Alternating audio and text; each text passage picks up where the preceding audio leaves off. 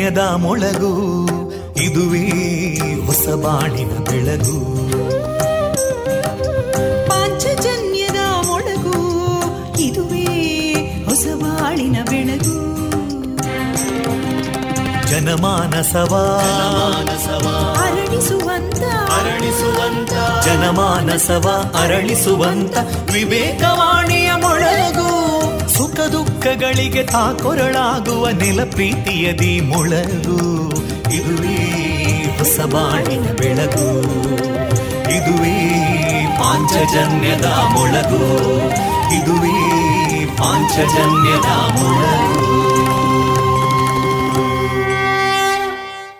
ವಿವೇಕಾನಂದ ವಿದ್ಯಾವರ್ಧಕ ಸಂಘ ಪ್ರವರ್ತಿತ ರೇಡಿಯೋ ಪಾಂಚಜನ್ಯ. ಇದು ಜೀವ ಜೀವದ ಸ್ವರ ಸಂಚಾರ. ತೊಂಬತ್ತು ಬಿಂದು ಎಂಟು ಸ್ವರ ತರಾಂಗಗಳಲ್ಲಿ ಈ ಹೊತ್ತಿನ ಪ್ರಸಾರ ಕಾರ್ಯಕ್ರಮವನ್ನು ಆರಂಭಿಸುತ್ತಿದ್ದೇವೆ. ಆತ್ಮೀಯ ಶ್ರೋತೃ ಬಾಂಧವರಿಗೆ ರೇಡಿಯೋ ಪಾಂಚಜನ್ಯ ಸಮುದಾಯ ಬಾನುಲಿ ಕೇಂದ್ರ ಬಳಗದ ಪರವಾಗಿ ನಾನು ತೇಜಸ್ವಿನಿ ಮಾಡುವ ಪ್ರೀತಿಪೂರ್ವಕ ನಮಸ್ಕಾರಗಳು.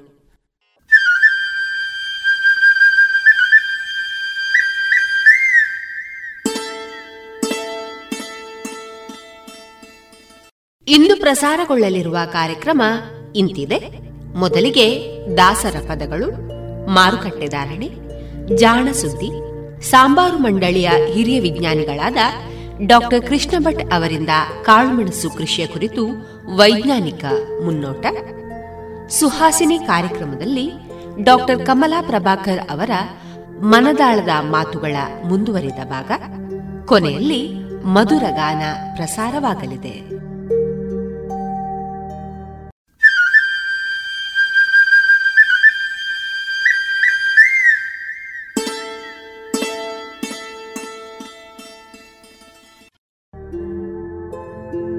ಇದೀಗ ದಾಸರ ಪದಗಳನ್ನ ಕೇಳೋಣ.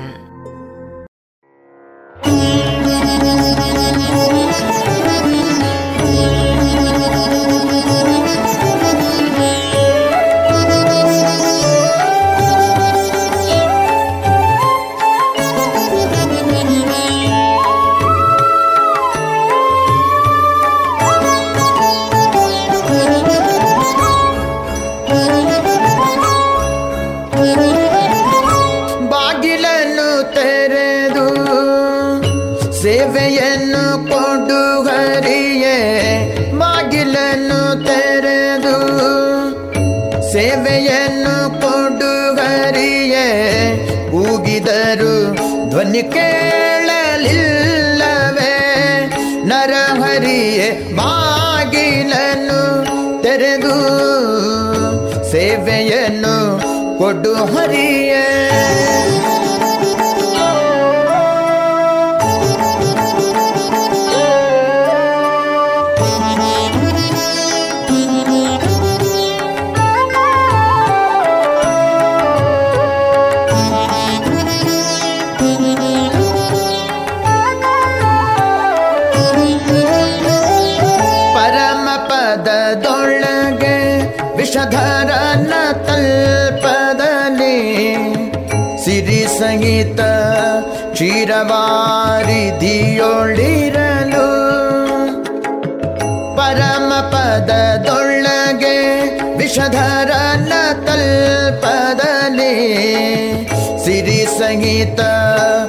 ಕರಿರವಾರಿಧಿಯೊಳಿರಲು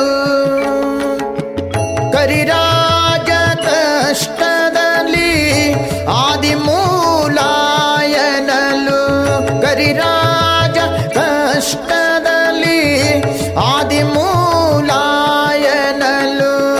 ಕರಯಲಾಕ್ಷಣ ಬಂದು ಒದಗಿದೆಯೋ ನರಹರಿಯೇ ಕರಯಲಾ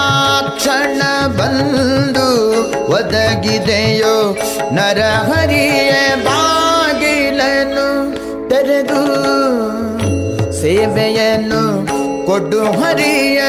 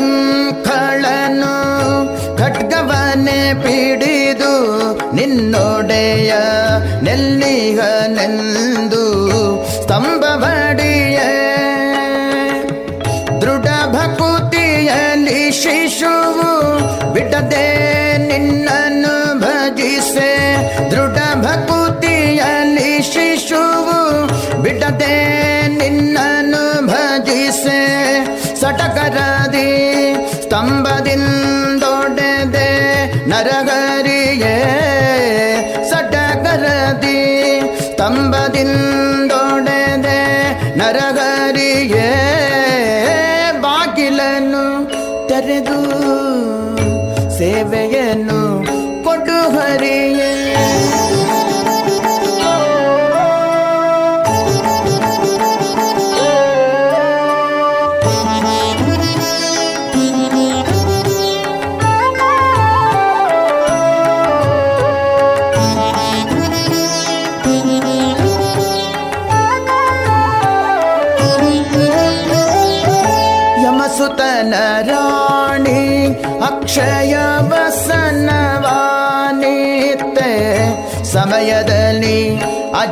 ಅಜಾಮಿಳನ ನೀನು ಪೊರೆದೆ ಯಮಸುತನ ರಾಣಿ ಅಕ್ಷಯ ವಸನವಾನೀತೆ ಸಮಯದಲ್ಲಿ ಅಜಾಮಿಳನ ನೀನು ಪೊರೆದೆ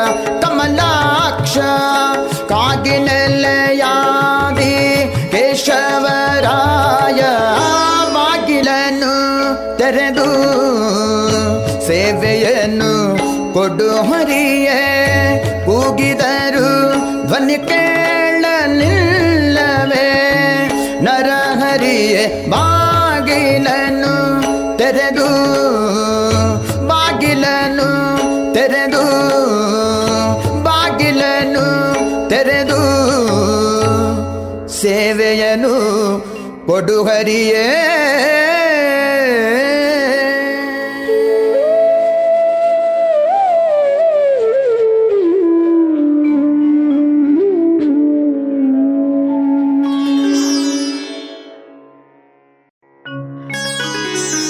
ನಾನು ನನ್ನದು ಎಂಬುದು ಆವ ಕಾಲಕ್ಕೂ ಬೇಡ ನಾನು ನನ್ನದು ಎಂಬುದಾವ ಕಾಲಕ್ಕೂ ಬೇಡ.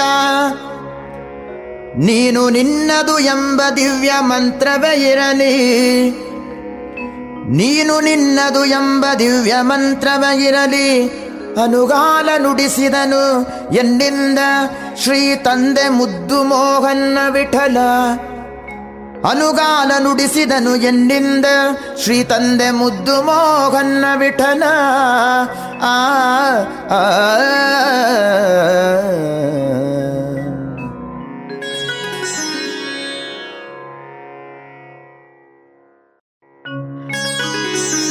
ನಾನು ನನ್ನದು ಎಂಬುದು ಆವ ಕಾಲಕ್ಕೂ ಬೇಡ. ನಾನು ನನ್ನದು ಎಂಬುದಾವ ಕಾಲಕ್ಕೂ ಬೇಡ. ನೀನು ನಿನ್ನದು ಎಂಬ ದಿವ್ಯ ಮಂತ್ರವೇ ಇರಲಿ. ನೀನು ನಿನ್ನದು ಎಂಬ ದಿವ್ಯ ಮಂತ್ರವೇ ಇರಲಿ. ಅನುಗಾಲ ನುಡಿಸಿದನು ಎನ್ನಿಂದ ಶ್ರೀ ತಂದೆ ಮುದ್ದು ಮೋಹನ್ನ ವಿಠಲ. ಅನುಗಾಲ ನುಡಿಸಿದನು ಎನ್ನಿಂದ ಶ್ರೀ ತಂದೆ ಮುದ್ದು ಮೋಹನ್ನ ವಿಠನ ಆ.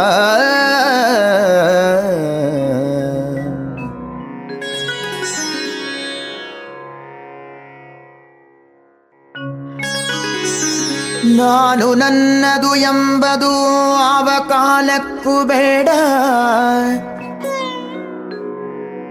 ನಾನು ನನ್ನದು ಎಂಬುದಾವ ಕಾಲಕ್ಕೂ ಬೇಡ.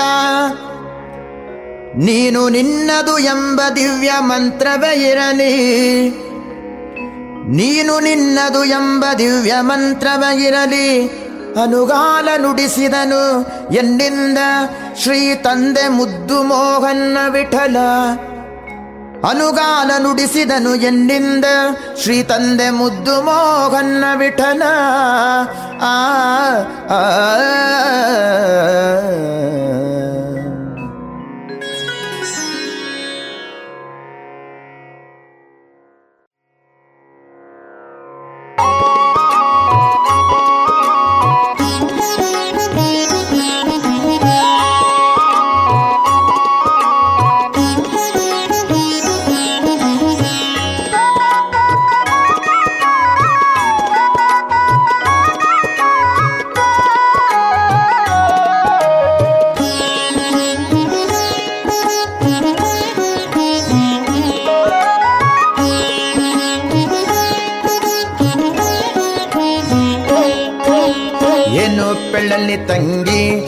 ತಿಮ್ಮಯ್ಯನ ಪಾದವನು ಕಂಡೆ.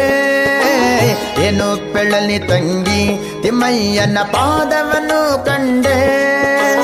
ಕನಸು ಕಂಡೇನೆ, ಮನದಲ್ಲಿ ಕಳ್ಳಮಳ್ಳಗೊಂಡೇನೆ ಕನಸು ಕಂಡೇನೆ, ಮನದಲ್ಲಿ ಕಳ್ಳಮಳ್ಳಗೊಂಡೇನೆ ಏನು ಪೆಳಲಿ ತಂಗಿ, ತಿಮ್ಮಯ್ಯನ ಪಾದವನು ಕಂಡೆ.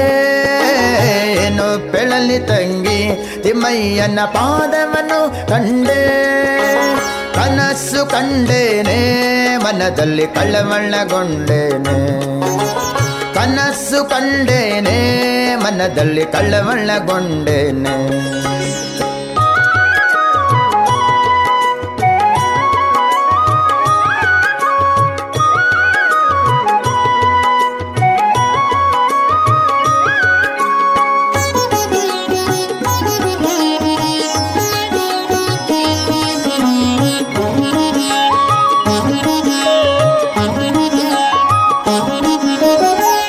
ಹೊನ್ನಾದ ಕಡಗನ್ನಿಟ್ಟು ತಿಮ್ಮಯ್ಯತ ಕೋಲ್ವ ನಾಮವನ್ನಿಟ್ಟು. ಪೊನ್ನಾದ ಕಡಗನ್ನಿಟ್ಟು ತಿಮ್ಮಯ್ಯತ ಕೋಲ್ವ ನಾಮವನ್ನಿಟ್ಟು. ಅಂದೂಗೆ ಗಲ್ಲು ಕೆನ್ನುತ್ತಾ, ಎನ್ನ ಮುಂದೆ ಬಂದು ನಿಂತಿದ್ದನಲ್ಲೇ. ಅಂದೂಗೆ ಗಲ್ಲು ಕೆನ್ನುತ್ತಾ, ಎನ್ನ ಮುಂದೆ ಬಂದು ನಿಂತಿದ್ದನಲ್ಲೇ. ಏನು ಪೆಳಲಿ ತಂಗಿ, ತಿಮ್ಮಯ್ಯನ ಪಾದವನು ಕಂಡೆ. ಏನು ಪೆಳಲಿ ತಂಗಿ ತಿಮ್ಮಯ್ಯನ ಪಾದವನು ಕಂಡೆ. ಕನಸು ಕಂಡೇನೆ ಮನದಲ್ಲಿ ಕಳ್ಳವಳ್ಳಗೊಂಡೇನೆ ಕನಸು ಕಂಡೇನೆ ಮನದಲ್ಲಿ ಕಳ್ಳಮಳ್ಳಗೊಂಡೇನೆ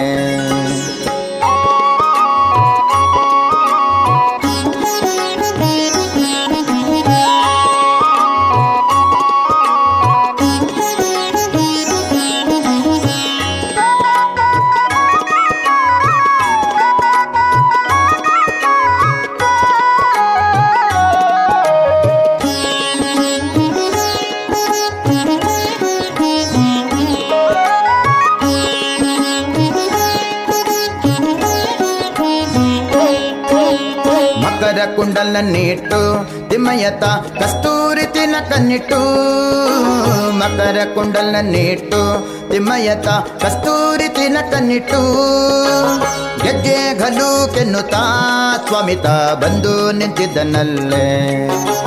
ಗೆಜ್ಜೆ ಘಲು ಕೆನ್ನುತ್ತಾ ಸ್ವಾಮಿತ ಬಂದು ನಿಂತಿದ್ದನಲ್ಲೇ. ಏನು ಪೆಳಲಿ ತಂಗಿ ತಿಮ್ಮಯ್ಯನ ಪಾದವನು ಏನು ಪೆಳಲಿ ತಂಗಿ ತಿಮ್ಮಯ್ಯನ ಪಾದವನು ಕಂಡೆ. ಕನಸು ಕಂಡೇನೆ ಮನದಲ್ಲಿ ಕಳ್ಳವಳ್ಳಗೊಂಡೇನೆ ಕನಸು ಕಂಡೇನೆ ಮನದಲ್ಲಿ ಕಳ್ಳವಳ್ಳಗೊಂಡೇನೆ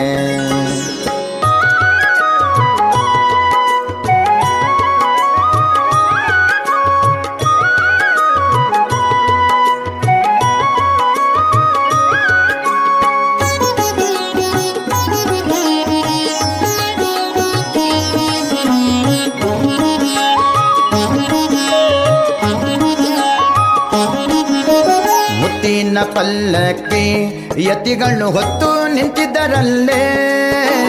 ಮುತ್ತಿನ ಪಲ್ಲಕ್ಕಿ ಯತಿಗಳು ಹೊತ್ತು ನಿಂತಿದ್ದರಲ್ಲೇ. ಛತ್ರ ಚಾಮರದಿಂದ ರಂಗಯ್ಯನ ಉತ್ಸವ ಮೂರುತಿಯ. ಛತ್ರ ಚಾಮರದಿಂದ ರಂಗಯ್ಯನ ಉತ್ಸವ ಮೂರುತಿಯ. ಏನು ಪೆಳಲಿ ತಂಗಿ ನಿಮ್ಮಯ್ಯನ ಪಾದವನು ಕಂಡೆ. ಏನು ಪೆಳಲಿ ತಂಗಿ ತಿಮ್ಮಯ್ಯನ ಪಾದವನು ಕಂಡೆ. ಕನಸು ಕಂಡೇನೆ ಮನದಲ್ಲಿ ಕಳ್ಳವಳ್ಳಗೊಂಡೇನೆ. ಕನಸು ಕಂಡೇನೆ ಮನದಲ್ಲಿ ಕಳ್ಳವಳ್ಳಗೊಂಡೇನೆ.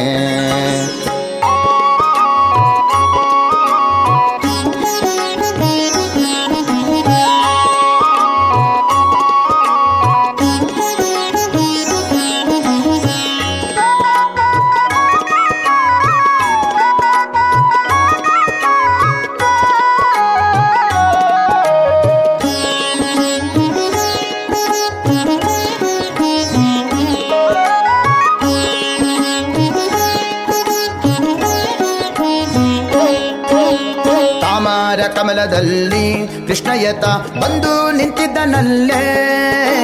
ತಾಮರ ಕಮಲದಲ್ಲಿ ಕೃಷ್ಣಯತ ಬಂದು ನಿಂತಿದ್ದನಲ್ಲೇ.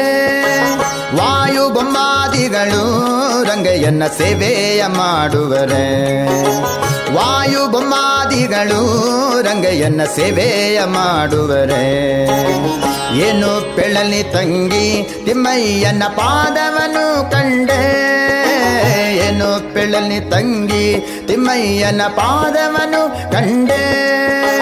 ಕನಸು ಕಂಡೇನೆ ಮನದಲ್ಲಿ ಕಳ್ಳವಳ್ಳಗೊಂಡೇನೆ ಕನಸು ಕಂಡೇನೆ ಮನದಲ್ಲಿ ಕಳ್ಳವಳ್ಳಗೊಂಡೇನೆ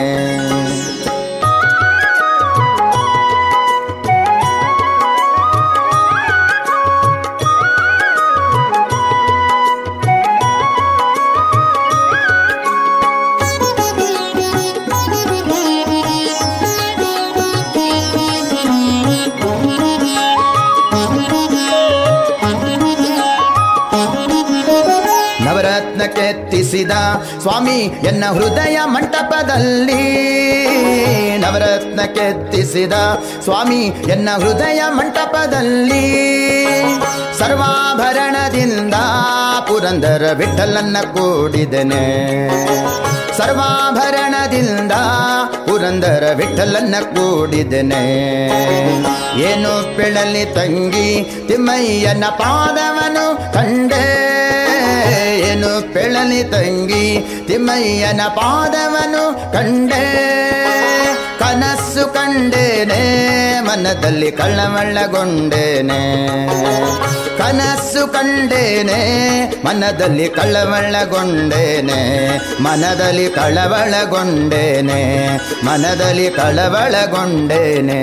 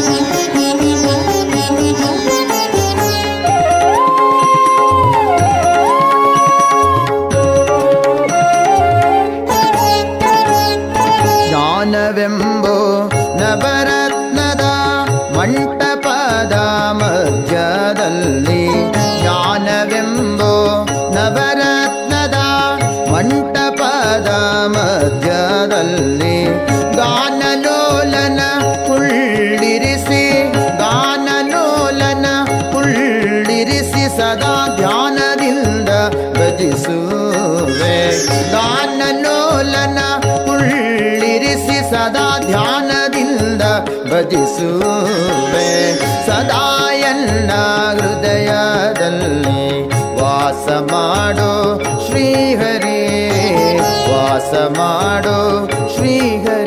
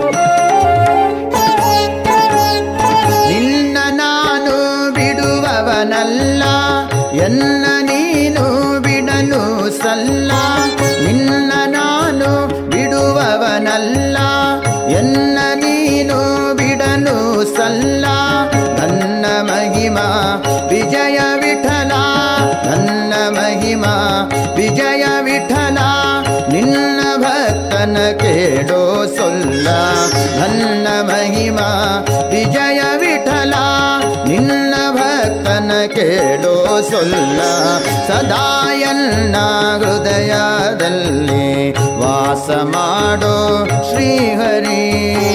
ನಾದಮೂರ್ತಿ, ನಿನ್ನ ಪಾದ. ನಾದಮೂರ್ತಿ, ನಿನ್ನ ಪಾದ. ಮೋದದಿಂದ ಭಜಿಸುವೆ. ಸದಾಯನ್ನ ಹೃದಯದಲ್ಲಿ ವಾಸ ಮಾಡೋ ಶ್ರೀಹರಿ. ो श्रीघरि वासमाडो श्रीघ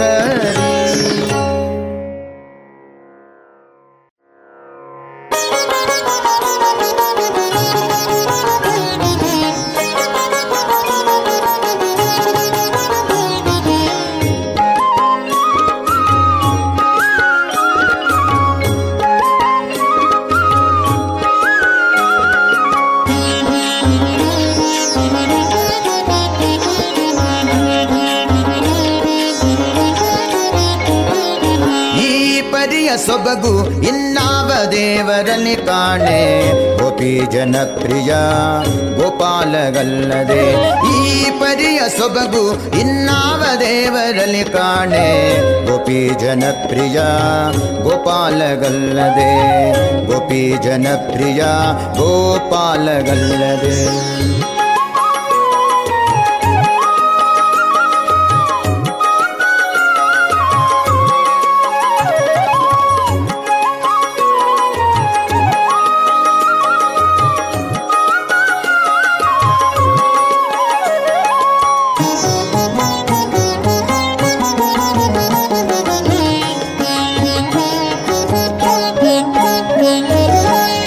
ದೊರೆಯತನದಲ್ಲಿ ನೋಡೆ, ಧರಣಿ ದೇವಿಗೆ ರಮಣ ಸಿರಿಯತನದಲ್ಲಿ ನೋಡೆ, ಶ್ರೀಕಾಂತನು ದೊರೆಯತನದಲ್ಲಿ ನೋಡೆ, ಧರಣಿ ದೇವಿಗೆ ರಮಣ ಸಿರಿಯತನದಲ್ಲಿ ನೋಡೆ, ಶ್ರೀಕಾಂತನು ಹಿರಿಯತನದಲ್ಲಿ ನೋಡೆ, ಸರಸಿಜೋದ್ಭವನಯ್ಯ.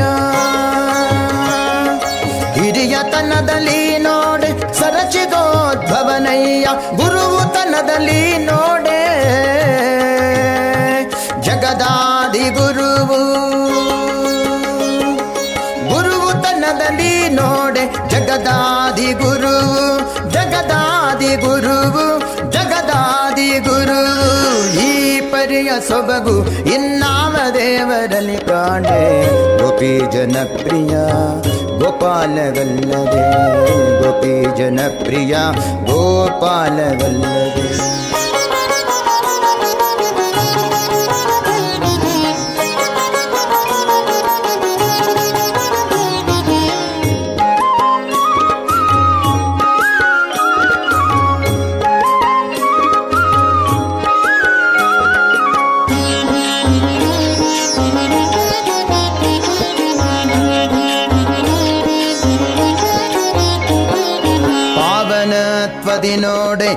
ಗಂಗಾ ಜನಕ ದೇವತ್ವದಿ ನೋಡೆ, ದಿವಿಜರೊಡೆಯ ಪಾವನತ್ವದಿ ನೋಡೆ ಅಮರ ಗಂಗಾ ಜನಕ ದೇವತ್ವದಿ ನೋಡೆ, ದಿವಿಜರೊಡೆಯ ಲಾವಣ್ಯದಲ್ಲಿ ನೋಡೆ, ಲೋಕಮೋಹಕನಯ್ಯ.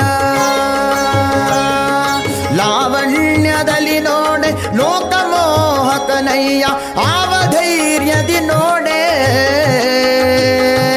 ಅಸುರಾಂತಕ ಆವಧೈರ್ಯದಿ ನೋಡೆ ಅಸುರಾಂತಕ ಅಸುರಾಂತಕ ಅಸುರಾಂತಕ ಈ ಪರಿಯ ಸೊಬಗು ಇನ್ನಾವ ದೇವರನಿ ಕಾಣೆ ಗೋಪಿ ಜನಪ್ರಿಯ ಗೋಪಾಲಗಲ್ಲದೆ ಗೋಪಿ ಜನಪ್ರಿಯ ಗೋಪಾಲಗಲ್ಲದೆ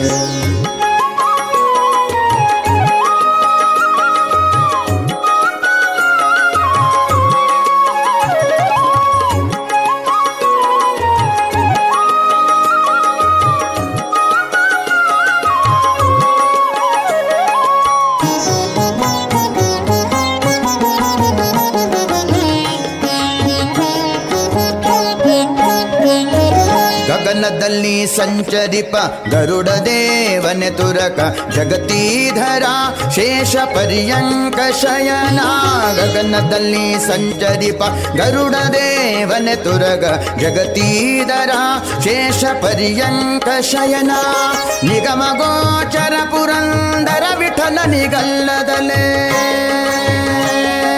ನಿಗಮ ಗೋಚರ ಪುರಂದರ ವಿಠಲ ನಿಗಲ್ಲದಲೆ ಮಿಗಿಲಾದ ದೈವಗಳಿಗೆ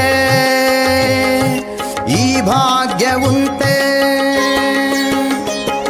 ಮಿಗಿಲಾದ ದೈವಗಳಿಗೆ ಈ ಭಾಗ್ಯ ಉಂಟೆ, ಈ ಭಾಗ್ಯ ಉಂಟೆ. ಭಾಗ್ಯ ಉಂಟೆ. ಈ ಪರಿಯ ಸೊಬಗು ಇನ್ನಾವ ದೇವರಲ್ಲಿ ಕಾಣೆ. ಗೋಪಿ ಜನಪ್ರಿಯ, ಗೋಪಾಲಗಲ್ಲದೆ. ಗೋಪಿ ಜನಪ್ರಿಯ ಗೋಪಾಲಗಲ್ಲದೆ ಗೋಪಾಲಗಲ್ಲದೆ. ಗೋಪಾಲಗಲ್ಲದೆ ಗೋಪಾಲಗಲ್ಲದೆ ಗೋಪಾಲಗಲ್ಲದೆ.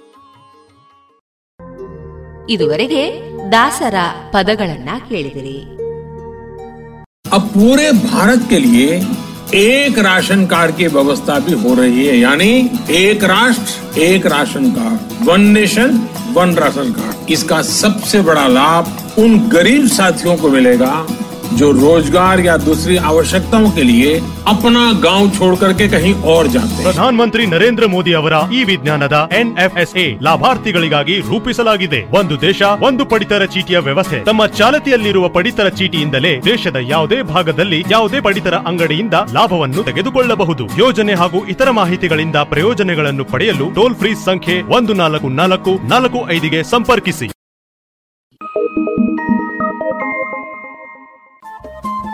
ರೇಡಿಯೋ ಪಾಂಚಜನ್ಯ ತೊಂಬತ್ತು ಬಿಂದು ಎಂಟು ಎಫ್ಎಂ ಸಮುದಾಯ ಬಾನುಲಿ ಕೇಂದ್ರ ಪುತ್ತೂರು. ಇದು ಜೀವ ಜೀವದ ಸ್ವರ ಸಂಚಾರ.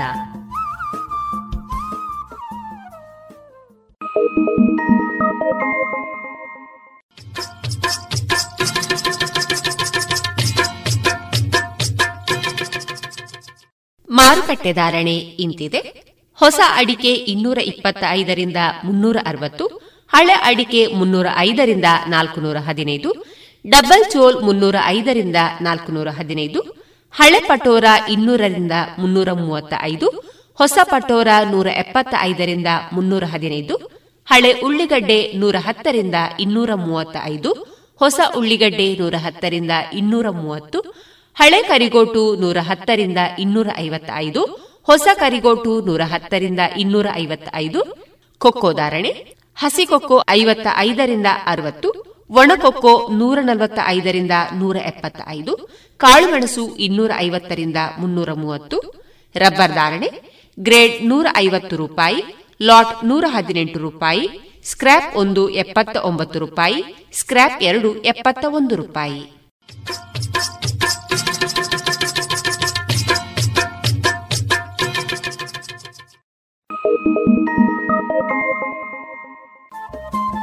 ರೇಡಿಯೋ ಪಾಂಚಜನ್ಯ ತೊಂಬತ್ತು ಬಿಂದು ಎಂಟು ಎಫ್ಎಂ ಸಮುದಾಯ ಬಾನುಲಿ ಕೇಂದ್ರ ಪುತ್ತೂರು. ಇದು ಜೀವ ಜೀವದ ಸ್ವರ ಸಂಚಾರ.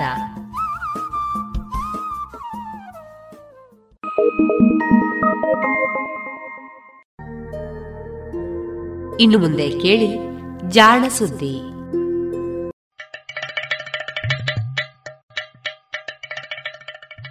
ಕೇಳು ಕೇಳು ಕೇಳು ಜಾಣ. ಜಾಣ ಸುದಿಯ ಕೇಳು ಕೇಳು ಕೇಳು ಜಾಣ. ಇಂದು ಹಂದು ಮುಂದು ಹಿಂದು ಹರಿವು ತಿಳಿವು ಚುಟುಕು ಬೆರಗು ನಿತ್ಯ ನುಡಿಯುವತ್ತು ತರಲು ನಿತ್ಯ ನುಡಿಯುವತ್ತು ತರಲು ಕೇಳಿ ಜಾಣರ. ಜಾಣ ಸುದ್ದಿಯ ಕೇಳು ಕೇಳು ಕೇಳು ಜಾಣ. ಜಾಣ ಸುದಿಯ ಕೇಳು ಕೇಳು ಕೇಳು ಜಾಣ. ಸಂಶೋಧನೆ ಸ್ವಾರಸ್ಯ.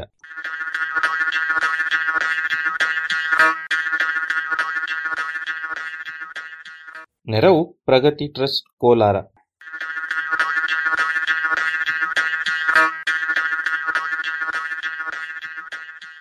ಬಾವಲಿ ಎಂಬ ಅದ್ಭುತ ಜೀವಿ.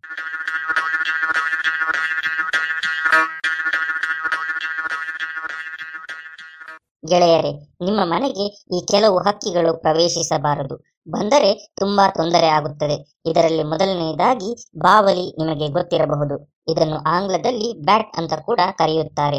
ಈ ಒಂದು ಪಕ್ಷಿ ನಿಮ್ಮ ಮನೆಗೆ ಎಂದಿಗೂ ಬರಬಾರದು. ಯಾಕೆಂದರೆ ಇದು ನಿಮಗೆ ಸಾಕಷ್ಟು ದಾರಿದ್ರ್ಯ ತಂದು ಕೊಡುತ್ತೆ ಅಂತಾನು ಹೇಳಬಹುದು. ಹಾಗೆಯೇ ಬಾವಲಿಯ ಒಂದು ಪ್ರವೇಶದಿಂದ ಕುಟುಂಬವು ಒಡೆದು ಹೋಗುತ್ತೆ ಅನ್ನೋ ಮಾತು ಕೂಡ ಇದೆ. ಗೆಳೆಯರೆ, ಕೆಲವೊಮ್ಮೆ ಇದು ಸಾವಿಗೂ ಕೂಡ ಒಂದು ಸಂಕೇತವನ್ನು ನೀಡಲಾಗುತ್ತೆ. ನಿಮ್ಮ ಮನೆಯಲ್ಲಿ ಬಾವಲಿ ಪ್ರವೇಶ ಮಾಡಿದೆ ಅಂದರೆ ಸಾವಾಗುವ ಒಂದು ಸಂಕೇತವನ್ನು ಕೂಡ ನೀಡುತ್ತೆ ಅಂತ ಹೇಳಬಹುದು. ಇದು ಒಂದು ರಾಷ್ಟ್ರೀಯ ಪತ್ರಿಕೆ ಎಂದು ಹೇಳಿಕೊಂಡ ಒಂದು ಹಿಂದಿ ಜಾಲತಾಣದಲ್ಲಿ ಏಪ್ರಿಲ್ ಎರಡು ಸಾವಿರದ ಇಪ್ಪತ್ತರಂದು ಪ್ರಕಟವಾದ ಸುದ್ದಿ.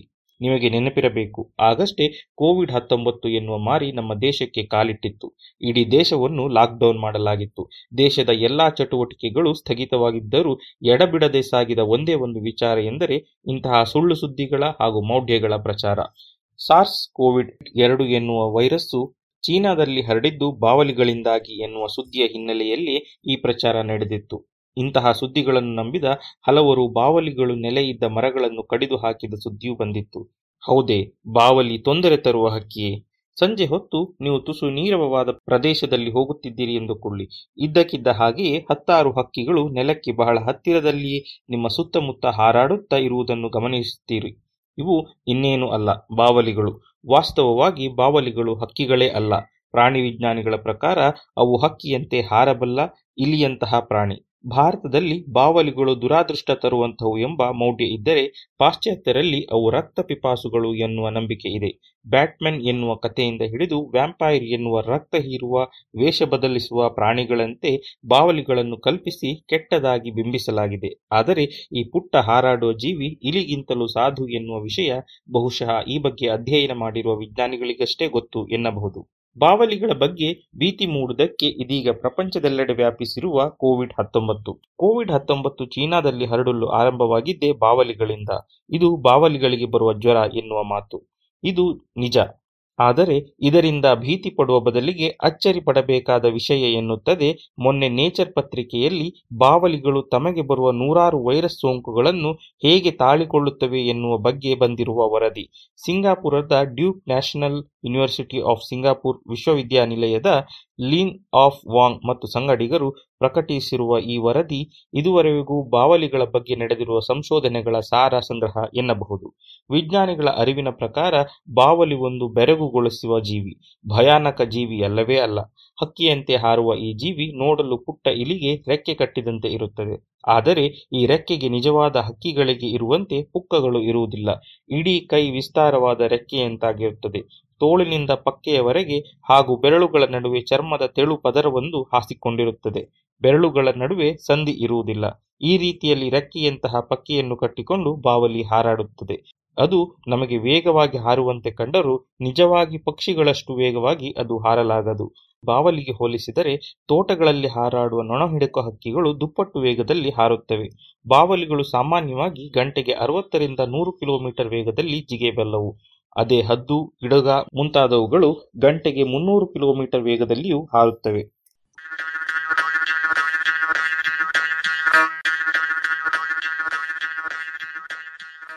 ನಾವು ಅವುಗಳ ಬಗ್ಗೆ ಭಯಪಡುತ್ತೇವೆ ಎಂದ ಮಾತ್ರಕ್ಕೆ ಬಾವಲಿಗಳು ಅಪರೂಪದ ಜೀವಿಗಳೆಂದೇನಲ್ಲ. ಅಂದರೆ ಪ್ರತಿ ಐದು ಸ್ತನಿಗಳಲ್ಲಿ ಒಂದು ಹೀಗೆ ಪಕ್ಷಿಗಳಂತೆ ರೆಕ್ಕೆ ಕಟ್ಟಿಕೊಂಡು ಹಾರುವ ಬಾವಲಿಯಂತೆ. ಪ್ರಪಂಚದಲ್ಲಿ ಸಾವಿರದ ನಾಲ್ಕು ನೂರ ಇಪ್ಪತ್ಮೂರು ಬಗೆಯ ಬಾವಲಿಗಳು ಇವೆ ಎನ್ನುತ್ತಾರೆ ವಿಜ್ಞಾನಿಗಳು. ಇದು ನಮ್ಮ ಭೂಮಿಯ ಮೇಲಿರುವ ಒಟ್ಟಾರೆ ಸ್ತನಿಗಳು. ಅಂದರೆ ನಾವು, ಮಂಗಗಳು, ಹುಲಿ, ಜಿಂಕೆ, ಇಲಿಗಳು ಮೊದಲಾದ ಪ್ರಾಣಿಗಳ ಒಟ್ಟಾರೆ ಸಂಖ್ಯೆಯಲ್ಲಿ ಐದನೇ ಒಂದು ಭಾಗದಷ್ಟು. ಈ ಬಾವಲಿಗಳು ಎಲ್ಲವೂ ರಕ್ತ ಹೀರುವಂತವಲ್ಲ ಹಣ್ಣುಗಳನ್ನು ತಿಂದು ಬದುಕುವ ನೂರಾರು ಬಾವಲಿಗಳಿವೆ. ಹಾಗೆಯೇ ಸಂಜೆ ಹೊತ್ತು ಅರಳುವ ಹೂಗಳ ಮಕರಂದವನ್ನು ಹೀರಿ ಬದುಕುವಂತವೂ ಇವೆ. ಕೆಲವು ಬಾವಲಿಗಳು ದನ, ಕರುಗಳ ರಕ್ತವನ್ನೂ ಹೀರುತ್ತವೆ. ಇವನ್ನು ವ್ಯಾಂಪೈರ್ಗಳು ಎನ್ನುತ್ತಾರೆ. ಇನ್ನು ಬಹುತೇಕ ಬಾವಲಿಗಳು ಸಣ್ಣ ಪುಟ್ಟ ಕೀಟಗಳನ್ನು, ಇಲಿಗಳನ್ನು ಬೇಟೆಯಾಡಿ ಬದುಕುತ್ತವೆ. ಸಂಜೆ ಹೊತ್ತು ನಾವು ನಡೆದಾಡುವಾಗ ನಮ್ಮ ಸುತ್ತಲೂ ಓಡಾಡುವ ಬಾವಲಿಗಳು ನಮಗೆ ತೊಂದರೆ ಕೊಡುವುದಕ್ಕಾಗಿ ಹಾಗೆ ಮಾಡುತ್ತಿರುವುದಿಲ್ಲ. ಆ ಹೊತ್ತಿನಲ್ಲಿ ಮಲೆಗೆ ಮರಳುವ ಪತಂಗಗಳು ಹಾಗೂ ಇತರೆ ಹುಳು ಹುಪ್ಪಟೆಗಳನ್ನು ಹಿಡಿದು ತಿನ್ನಲು ಹಾರುತ್ತಿರುತ್ತವೆ. ಈ ಕೀಟಗಳು ನೆಲದ ಸಮೀಪದಲ್ಲಿಯೇ ಇರುವುದರಿಂದಾಗಿ ಇವು ಕೂಡ ನೆಲಕ್ಕೆ ಹತ್ತಿರವಾಗಿಯೇ ಹಾರುವುದರಿಂದ ನಮಗೆ ಅಡ್ಡ ಬರುತ್ತಿವೆಯೇನೋ ಎನಿಸುವುದು ಸಹಜ. ನಿಜ ಹೇಳಬೇಕೆಂದರೆ ನಾವು ಅವುಗಳ ಹಾದಿಗೆ ಅಡ್ಡ ಬರುತ್ತಿದ್ದೇವೆ ಎನ್ನಬೇಕು. ಬಾವಲಿಗಳ ಹಾರಾಟ ಪಕ್ಷಿಗಳಿಗಿಂತಲೂ ಭಿನ್ನ. ಬಹುತೇಕ ಪಕ್ಷಿಗಳು ಮುಂಜಾವಿನಲ್ಲೆದ್ದು ಸಂಜೆಯೊಳಗೆ ತಮ್ಮ ಚಟುವಟಿಕೆಗಳೆಲ್ಲವನ್ನು ಮುಗಿಸಿಕೊಂಡು ಗೂಡಿಗೆ ಮರಳುತ್ತವೆ. ಆದರೆ ಬಾವಲಿಗೆ ದಿನ ಆರಂಭವಾಗುವುದೇ ಸಂಜೆ ಸೂರ್ಯ ಮುಳುಗಿ ಕತ್ತಲಾಗಿರುವಾಗ. ಹಗಲೆಲ್ಲ ಮಲಗಿರುವ ಅದು ಸಂಜೆ ಹೊತ್ತು ಚುರಕಾಗುತ್ತದೆ. ಎದ್ದು ಓಡಾಡಿ ಆಹಾರವನ್ನು ಸಂಪಾದಿಸಿಕೊಳ್ಳುತ್ತದೆ. ಇದು ಒಂದು ರೀತಿಯಲ್ಲಿ ನಮಗೆ ಅನುಕೂಲವೇ ಹೌದು. ಸಂಜೆ ಹೊತ್ತು ಚಟುವಟಿಕೆಯಿಂದ ಇರುವ ಬಾವಲಿಗಳು, ತೆಂಗು, ಈಚಲು ಮೊದಲಾದ ಮರಗಳ ಪರಾಗಸ್ಪರ್ಶ ಆಗುವುದಕ್ಕೆ ನೆರವಾಗುತ್ತವೆ. ಕಾಫಿ ಎಸ್ಟೇಟಿನಲ್ಲಿ ಜೇನ್ನೊಣ ಹಾಗೂ ಚಿಟ್ಟೆಗಳು ಕಡಿಮೆ ಆದಾಗ ಫಲವು ಕಡಿಮೆಯಾಗುವಂತೆ ಬಾವಲಿಗಳು ತೋಟಗಳ ಆಸುಪಾಸಿನಲ್ಲಿ ಕಡಿಮೆ ಆದಾಗ ಫಲ ಕಡಿಮೆ ಆಗುವುದುಂಟು. ಬಾವಲಿಗಳು ರಾತ್ರಿಯಲ್ಲಿ ಚಟುವಟಿಕೆ ಚಟುವಟಿಕೆಯಿಂದಿರುವ ನಿಶಾಚರಿಗಳು. ಹೀಗಾಗಿ ಇವುಗಳ ಕಣ್ಣು ನಮ್ಮಷ್ಟು ಸಾಮರ್ಥ್ಯಶಾಲಿಯಲ್ಲ. ರಾತ್ರಿ ಸಂಚರಿಸಲು ಇವು ಬೇರೆಯದೇ ಸದ್ದನ್ನು ಬಳಸುತ್ತವೆ. ಕಣ್ಣು ಮುಚ್ಚಿಕೊಂಡು ನಡೆಯುವಾಗ ಕೇಳಿಸುವ ಸದ್ದನ್ನು ಆಲಿಸಿ ಶಬ್ದದ ಮೂಲವನ್ನು ನಾವು ಗ್ರಹಿಸುವಂತೆಯೇ ಬಾವಲಿಗಳು ನಮ್ಮ ಕಿವಿಗೆ ಕೇಳಿಸಿದಷ್ಟು ಉಚ್ಚ ತರಂಗಾಂತರಗಳು ಇರುವ ಸದ್ದನ್ನು ಮಾಡುತ್ತವೆ. ಈ ಶಬ್ದ ಎಲ್ಲಿಂದ ಪ್ರತಿಧ್ವನಿಸುತ್ತಿದೆ ಎನ್ನುವುದು ಇದಕ್ಕೆ ಹಾದಿಯಲ್ಲಿ ಏನಾದರೂ ಅಡ್ಡಿ ಇದೆಯೋ ಎಂದು ತೋರಿಸಿಕೊಡುತ್ತವೆ. ಇವುಗಳ ಈ ಶಬ್ದ ಸಂವೇದನೆ ಎಷ್ಟು ಸೂಕ್ಷ್ಮ ಎಂದರೆ ಹಾರಾಟದ ಹಾದಿಯಲ್ಲಿ ಅತಿ ಸಣ್ಣ ದಾರವನ್ನು ಕಟ್ಟಿದರೂ ಅದನ್ನು ಪತ್ತೆ ಮಾಡಿಬಿಡುತ್ತವೆ. ಕೆಲವು ಬಾವಲಿಗಳು ಭೂಮಿಯ ಕಾಂತಶಕ್ತಿಯನ್ನು ಗ್ರಹಿಸಿ ಹಾರಾಡುತ್ತವೆಯಂತೆ. ಅಂದರೆ ಅವು ಜೀವಂತ ಆಯಸ್ಕಾಂತಗಳು ಎನ್ನೋಣ. ಇಷ್ಟೆಲ್ಲ ವಿಶೇಷ ಗುಣಗಳಿರುವ ಬಾವಲಿಗಳು ಈ ಪ್ರಪಂಚದಲ್ಲಿ ಮೊದಲು ಕಾಣಿಸಿಕೊಂಡಿದ್ದು ಮನುಷ್ಯನಿಗಿಂತಲೂ ಬಲು ಹಿಂದೆ. ಸುಮಾರು ಆರೂವರೆ ಕೋಟಿ ವರ್ಷಗಳ ಹಿಂದೆ ಇವುಗಳ ಪೂರ್ವಜರು ಭೂಮಿಯಲ್ಲಿ ಮೊದಲು ಕಾಣಿಸಿಕೊಂಡವು. ಅಂದಿನಿಂದ ವಿಕಾಸವಾಗುತ್ತಾ ನಡೆದಿರುವ ಇವು ಪ್ರಪಂಚದ ಎಲ್ಲ ಭಾಗಗಳಲ್ಲಿಯೂ ಕಾಣುತ್ತವೆ. ಬೆಚ್ಚಗಿನ ರಕ್ತದ ಪ್ರಾಣಿಯಾದರೂ ನಮ್ಮಂತೆಯೇ ಅತಿ ಶೀತಲ ವಾತಾವರಣವಿರುವಲ್ಲಿಯೂ ಅತಿ ಬೇಗೆಯ ಸ್ಥಳಗಳಲ್ಲಿಯೂ ಇವು ನೆಲೆಯಾಗುತ್ತವೆ. ಶೀತಲ ವಾತಾವರಣದಲ್ಲಿರುವವು ಶೀತ ನಿದ್ರೆ ಮಾಡುತ್ತವೆ. ಅಂದರೆ ಚಳಿಗಾಲದಲ್ಲಿ ಸಂಪೂರ್ಣ ನಿದ್ರೆ ಮಾಡಿ ಹವೆ ಬೆಚ್ಚಗಾದಾಗ ಚಟುವಟಿಕೆಗೆ ಮರಳುತ್ತವೆ. ಬಾವಲಿಗಳ ವಲಸೆಯೂ ಬಲು ಸ್ವಾರಸ್ಯಕರ. ಇವುಗಳಲ್ಲಿ ಕೆಲವು ಬಾವಲಿಗಳು ಕನ್ಯಾಕುಮಾರಿಯಿಂದ ಕಾಶ್ಮೀರಕ್ಕೆ ಇರುವ ದೂರಕ್ಕಿಂತಲೂ ಹೆಚ್ಚು ದೂರವನ್ನು ಕೆಲವೇ ವಾರಗಳಲ್ಲಿ ಕ್ರಮಿಸಬಲ್ಲವು. ಬಾವಲಿಗಳು ಹಕ್ಕಿಗಳಷ್ಟು ಸರಾಗವಾಗಿ ಹಾರಲಾರವು ಅಂದರೆ ಇವು ಸ್ವಲ್ಪ ದೂರ ಹಾರಿದರೂ ಕೂಡ ಬಹಳಷ್ಟು ಶಕ್ತಿ ವೆಚ್ಚವಾಗುತ್ತದೆ. ಹೀಗಾಗಿ ಪ್ರತಿ ಬಾರಿಯೂ ಸ್ವಲ್ಪ ಹೊತ್ತಷ್ಟೇ ಹಾರಾಡಿ ಬೇಟೆ ಹಿಡಿದು ವಿರಮಿಸುತ್ತವೆ. ಹಕ್ಕಿಗಳಂತೆ ಗಂಟೆಗಟ್ಟಲೆ ಸುಮ್ಮನೆ ಮೋಡಗಳ ನಡುವೆ ಹಾರಾಡುತ್ತಾ ಖುಷಿ ಪಡುವುದಿಲ್ಲ. ಹಾರಲು ತಮ್ಮ ದೇಹಕ್ಕಿಂತ ಹತ್ತಾರು ಪಟ್ಟು ಅಗಲವಾಗಿರುವ ರೆಕ್ಕೆಗಳು ಇವಕ್ಕೆ ಬೇಕಾಗುತ್ತದೆ. ಈ ಕಾರಣದಿಂದಾಗಿಯೇ ಯಾವ ಬಾವಲಿಯೂ ದೊಡ್ಡದಾಗಿರುವುದಿಲ್ಲ. ಅತಿ ದೊಡ್ಡ ಬಾವಲಿಯು ಕೂಡ ಒಂದು ಪುಟ್ಟ ಬೆಕ್ಕಿನಷ್ಟು ಇರುತ್ತದೆ ಅಷ್ಟೇ. ಅತಿ ದೊಡ್ಡ ಬಾವಲಿ ಒಂದೂವರೆ ಕಿಲೋ ತೂಗುತ್ತದೆಯಷ್ಟೇ ಸಾಮಾನ್ಯವಾಗಿ ದೊಡ್ಡ ಬಾವಲಿಗಳೆಲ್ಲವೂ ಕೂಡ ಹಣ್ಣು ಹಂಪಲನ್ನು ತಿನ್ನುವಂತಹವು.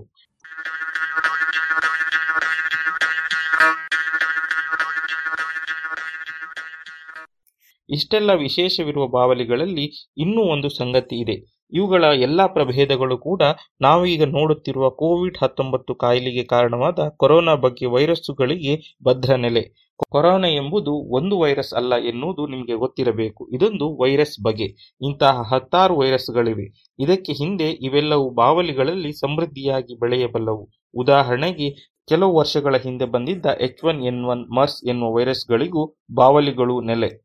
ಹಾಗಿದ್ದರೆ ಅವು ಬಾವಲಿಗಳನ್ನು ಕೊಲ್ಲುವುದಿಲ್ಲವೇಕೆ? ಇದು ವಿಜ್ಞಾನಿಗಳ ಕೌತುಕ. ಈ ಬಗ್ಗೆ ಇನ್ನಷ್ಟು ಕೆದಕಿದಾಗ ತಿಳಿದದ್ದು ಹೊಸ ವಿಷಯ. ಕೆಲವು ಕೊರೋನಾ ವೈರಸ್ಗಳಷ್ಟೇ ಅಲ್ಲ, ಇನ್ನೂ ಹಲವು ರೋಗಾಣುಗಳು ಬಾವಲಿಯಲ್ಲಿ ನೆಲೆಯಾಗಿರುತ್ತವೆ ಇವು ಸಾಮಾನ್ಯವಾಗಿ ಬಾವಲಿಯನ್ನು ಕೊಲ್ಲುವುದಿಲ್ಲ, ತೊಂದರೆಯನ್ನು ಕೊಡುವುದಿಲ್ಲ. ಆ ಮಟ್ಟಿಗೆ ಬಾವಲಿಗಳು ಅವನ್ನು ತಡೆದುಕೊಳ್ಳುತ್ತವೆಯಂತೆ. ಉದಾಹರಣೆಗೆ, ನಮ್ಮ ದೇಹದಲ್ಲಿ ಕೋವಿಡ್ ಕಾಯಿಲೆ ತೀವ್ರವಾಗಲು ಅಥವಾ ಮನುಷ್ಯರಿಂದ ಮನುಷ್ಯರಿಗೆ ಹರಡಬೇಕೆಂದರೆ ದೇಹದಲ್ಲಿ ನಿರ್ದಿಷ್ಟ ಸಂಖ್ಯೆಯ ವೈರಸ್ ಇರಬೇಕು. ಇದರ ಹತ್ತು ಪಟ್ಟು ಹೆಚ್ಚು ವೈರಸ್ಗಳು ದೇಹದಲ್ಲಿ ತುಂಬಿರುವ ಬಾವಲಿಗಳು ಆರಾಮವಾಗಿರುತ್ತವೆಯಂತೆ. ಇದೇಕೆ ಹೀಗೆ ಎಂದು ಪರಿಶೀಲಿಸಿದಾಗ ಬಾವಲಿಗಳು ಹಾಗೂ ಮನುಷ್ಯರ ದೇಹದಲ್ಲಿ ಹಲವು ವ್ಯತ್ಯಾಸಗಳನ್ನು ಗುರುತಿಸಿದ್ದಾರೆ. ಮೊದಲನೆಯದಾಗಿ, ಯಾವುದೇ ವೈರಸ್ ಹೊಕ್ಕ ಕೂಡಲೇ ನಮ್ಮ ದೇಹ ಮೊದಲು ಇಂಟರ್ಫೆರಾನ್ ಎಂಬ ವಸ್ತುವನ್ನು ತಯಾರಿಸುತ್ತದೆ. ಇದು ಸಹಜವಾಗಿ ನಮ್ಮ ದೇಹದಲ್ಲಿ ಕಾಣುವ ಪ್ರಮಾಣ ಕಡಿಮೆ. ವೈರಸ್ ಸೋಂಕಿದ್ದರಷ್ಟೇ ಇದರ ಪ್ರಮಾಣ ಹೆಚ್ಚುತ್ತದೆ. ಆದರೆ ಬಾವಲಿಗಳಲ್ಲಿ ಹಾಗಲ್ಲ. ಹಲವು ಬಾವಲಿಗಳಲ್ಲಿ ಇದು ಸಹಜವಾಗಿ ಬಲು ಹೆಚ್ಚಿನ ಪ್ರಮಾಣದಲ್ಲಿ ಉತ್ಪತ್ತಿಯಾಗಿರುತ್ತದೆ. ಹೀಗಾಗಿ ವೈರಸ್ಗಳು ಹೆಚ್ಚು ಸಂಖ್ಯೆಯಲ್ಲಿ ಇದ್ದರೂ ಬಾವಲಿಗಳು ಅವನ್ನು ತಾಳಿಕೊಳ್ಳಬಲ್ಲವು. ಇದು ಒಂದು ವಿಧಾನವಷ್ಟೇ. ಹೀಗೆ ರೋಗವನ್ನು ತಾಳಿಕೊಳ್ಳಲು ಬೇಕಾದ ಹಲವು ವ್ಯವಸ್ಥೆಗಳಲ್ಲಿ ಬಾವಲಿಗಳು ಭಿನ್ನವಾಗಿವೆ. ಹೀಗಾಗಿ ಸೋಂಕು ಇದ್ದರೂ ಅವು ರೋಗದಿಂದ ನರಳುವುದಿಲ್ಲ. ಹಾಗಿದ್ದ ಮೇಲೆ ಬಾವಲಿಗಳು ನಮ್ಮ ಮನೆಯೊಳಗೆ ಬಂದರೆ ತೊಂದರೆ ಎನ್ನುವುದು ನಿಜ ತಾನೆ ಎಂದಿರಾ?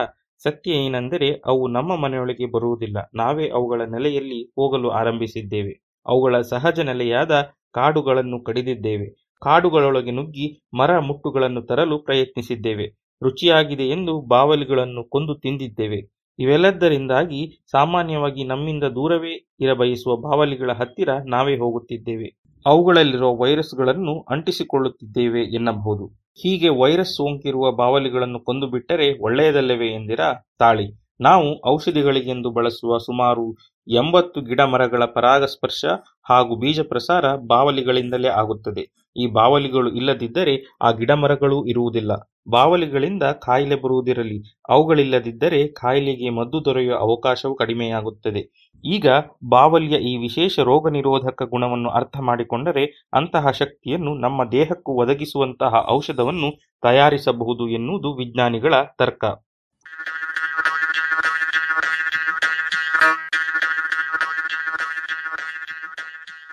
ಇದು ಇಂದಿನ ಸಂಶೋಧನೆ ಸ್ವಾರಸ್ಯ. ರಚನೆ ಕೊಳ್ಳೇಗಾಲ ಶರ್ಮಾ, ಜಾಣಧ್ವನಿ ಶರತ್ ಬಿಜೂರು.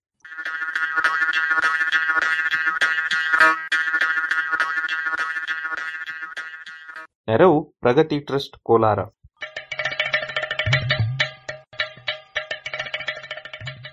ಜಾಣ ಸುದ್ದಿಯ ಬಗ್ಗೆ ಸಲಹೆ, ಸಂದೇಹಗಳು ಇದ್ದಲ್ಲಿ ನೇರವಾಗಿ ಒಂಬತ್ತು ಎಂಟು ಎಂಟು ಆರು ಆರು ನಾಲ್ಕು ಸೊನ್ನೆ ಮೂರು ಎರಡು ಎಂಟು. ಈ ನಂಬರಿಗೆ ವಾಟ್ಸಪ್ ಮಾಡಿ ಇಲ್ಲವೇ ಕರೆ ಮಾಡಿ.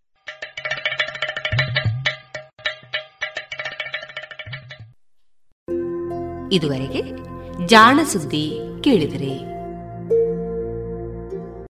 SRK ladders Puttur. ವಿದ್ಯುತ್ ಆಘಾತದಿಂದ ರಕ್ಷಿಸಲು ನೂತನ ಮಾದರಿಯ ಸುರಕ್ಷಿತ ಫೈಬರ್ ಪೈಪ್ಸ್ ಏಣಿಗಳು. ಅಡಿಕೆ ಕಾಳು ಮೆಣಸು ಕೊಯ್ಯಲು ಹಾಗೂ ಮರ ಹತ್ತುವ ಏಣಿ ಮತ್ತು ದೋಟಿಗಳು. ಕಾಳು ಮೆಣಸು ಕೋಡು ಬೇರ್ಪಡಿಸುವ ವಿನೂತನ ಶೈಲಿ ಹಾಗೂ ವಿವಿಧ ಮಾದರಿಯ ಯಂತ್ರಗಳು. ಮಾನವ ಹಾಗೂ ಯಂತ್ರಚಾಲಿತ ಗಾಡಿಗಳು. ತಯಾರಕರು ಎಸ್ಆರ್ಕೆ ಲ್ಯಾಡರ್ಸ್ ಪುತ್ತೂರು. ಮೊಬೈಲ್ ಒಂಬತ್ತು ನಾಲ್ಕು ನಾಲ್ಕು ಎಂಟು ನಾಲ್ಕು ಆರು ಮೂರು ನಾಲ್ಕು ಸೊನ್ನೆ ನಾಲ್ಕು. ವಿವರಗಳಿಗಾಗಿ W W W dot SRK Ladders dot com. ಇನ್ನು ಮುಂದೆ ಕೇಳಿ ಸಾಂಬಾರು ಮಂಡಳಿಯ ಹಿರಿಯ ವಿಜ್ಞಾನಿಗಳಾದ ಡಾಕ್ಟರ್ ಕೃಷ್ಣ ಭಟ್ಟ ಅವರಿಂದ ಕಾಳುಮೆಣಸು ಕೃಷಿಯ ಕುರಿತು ವೈಜ್ಞಾನಿಕ ಮುನ್ನೋಟ.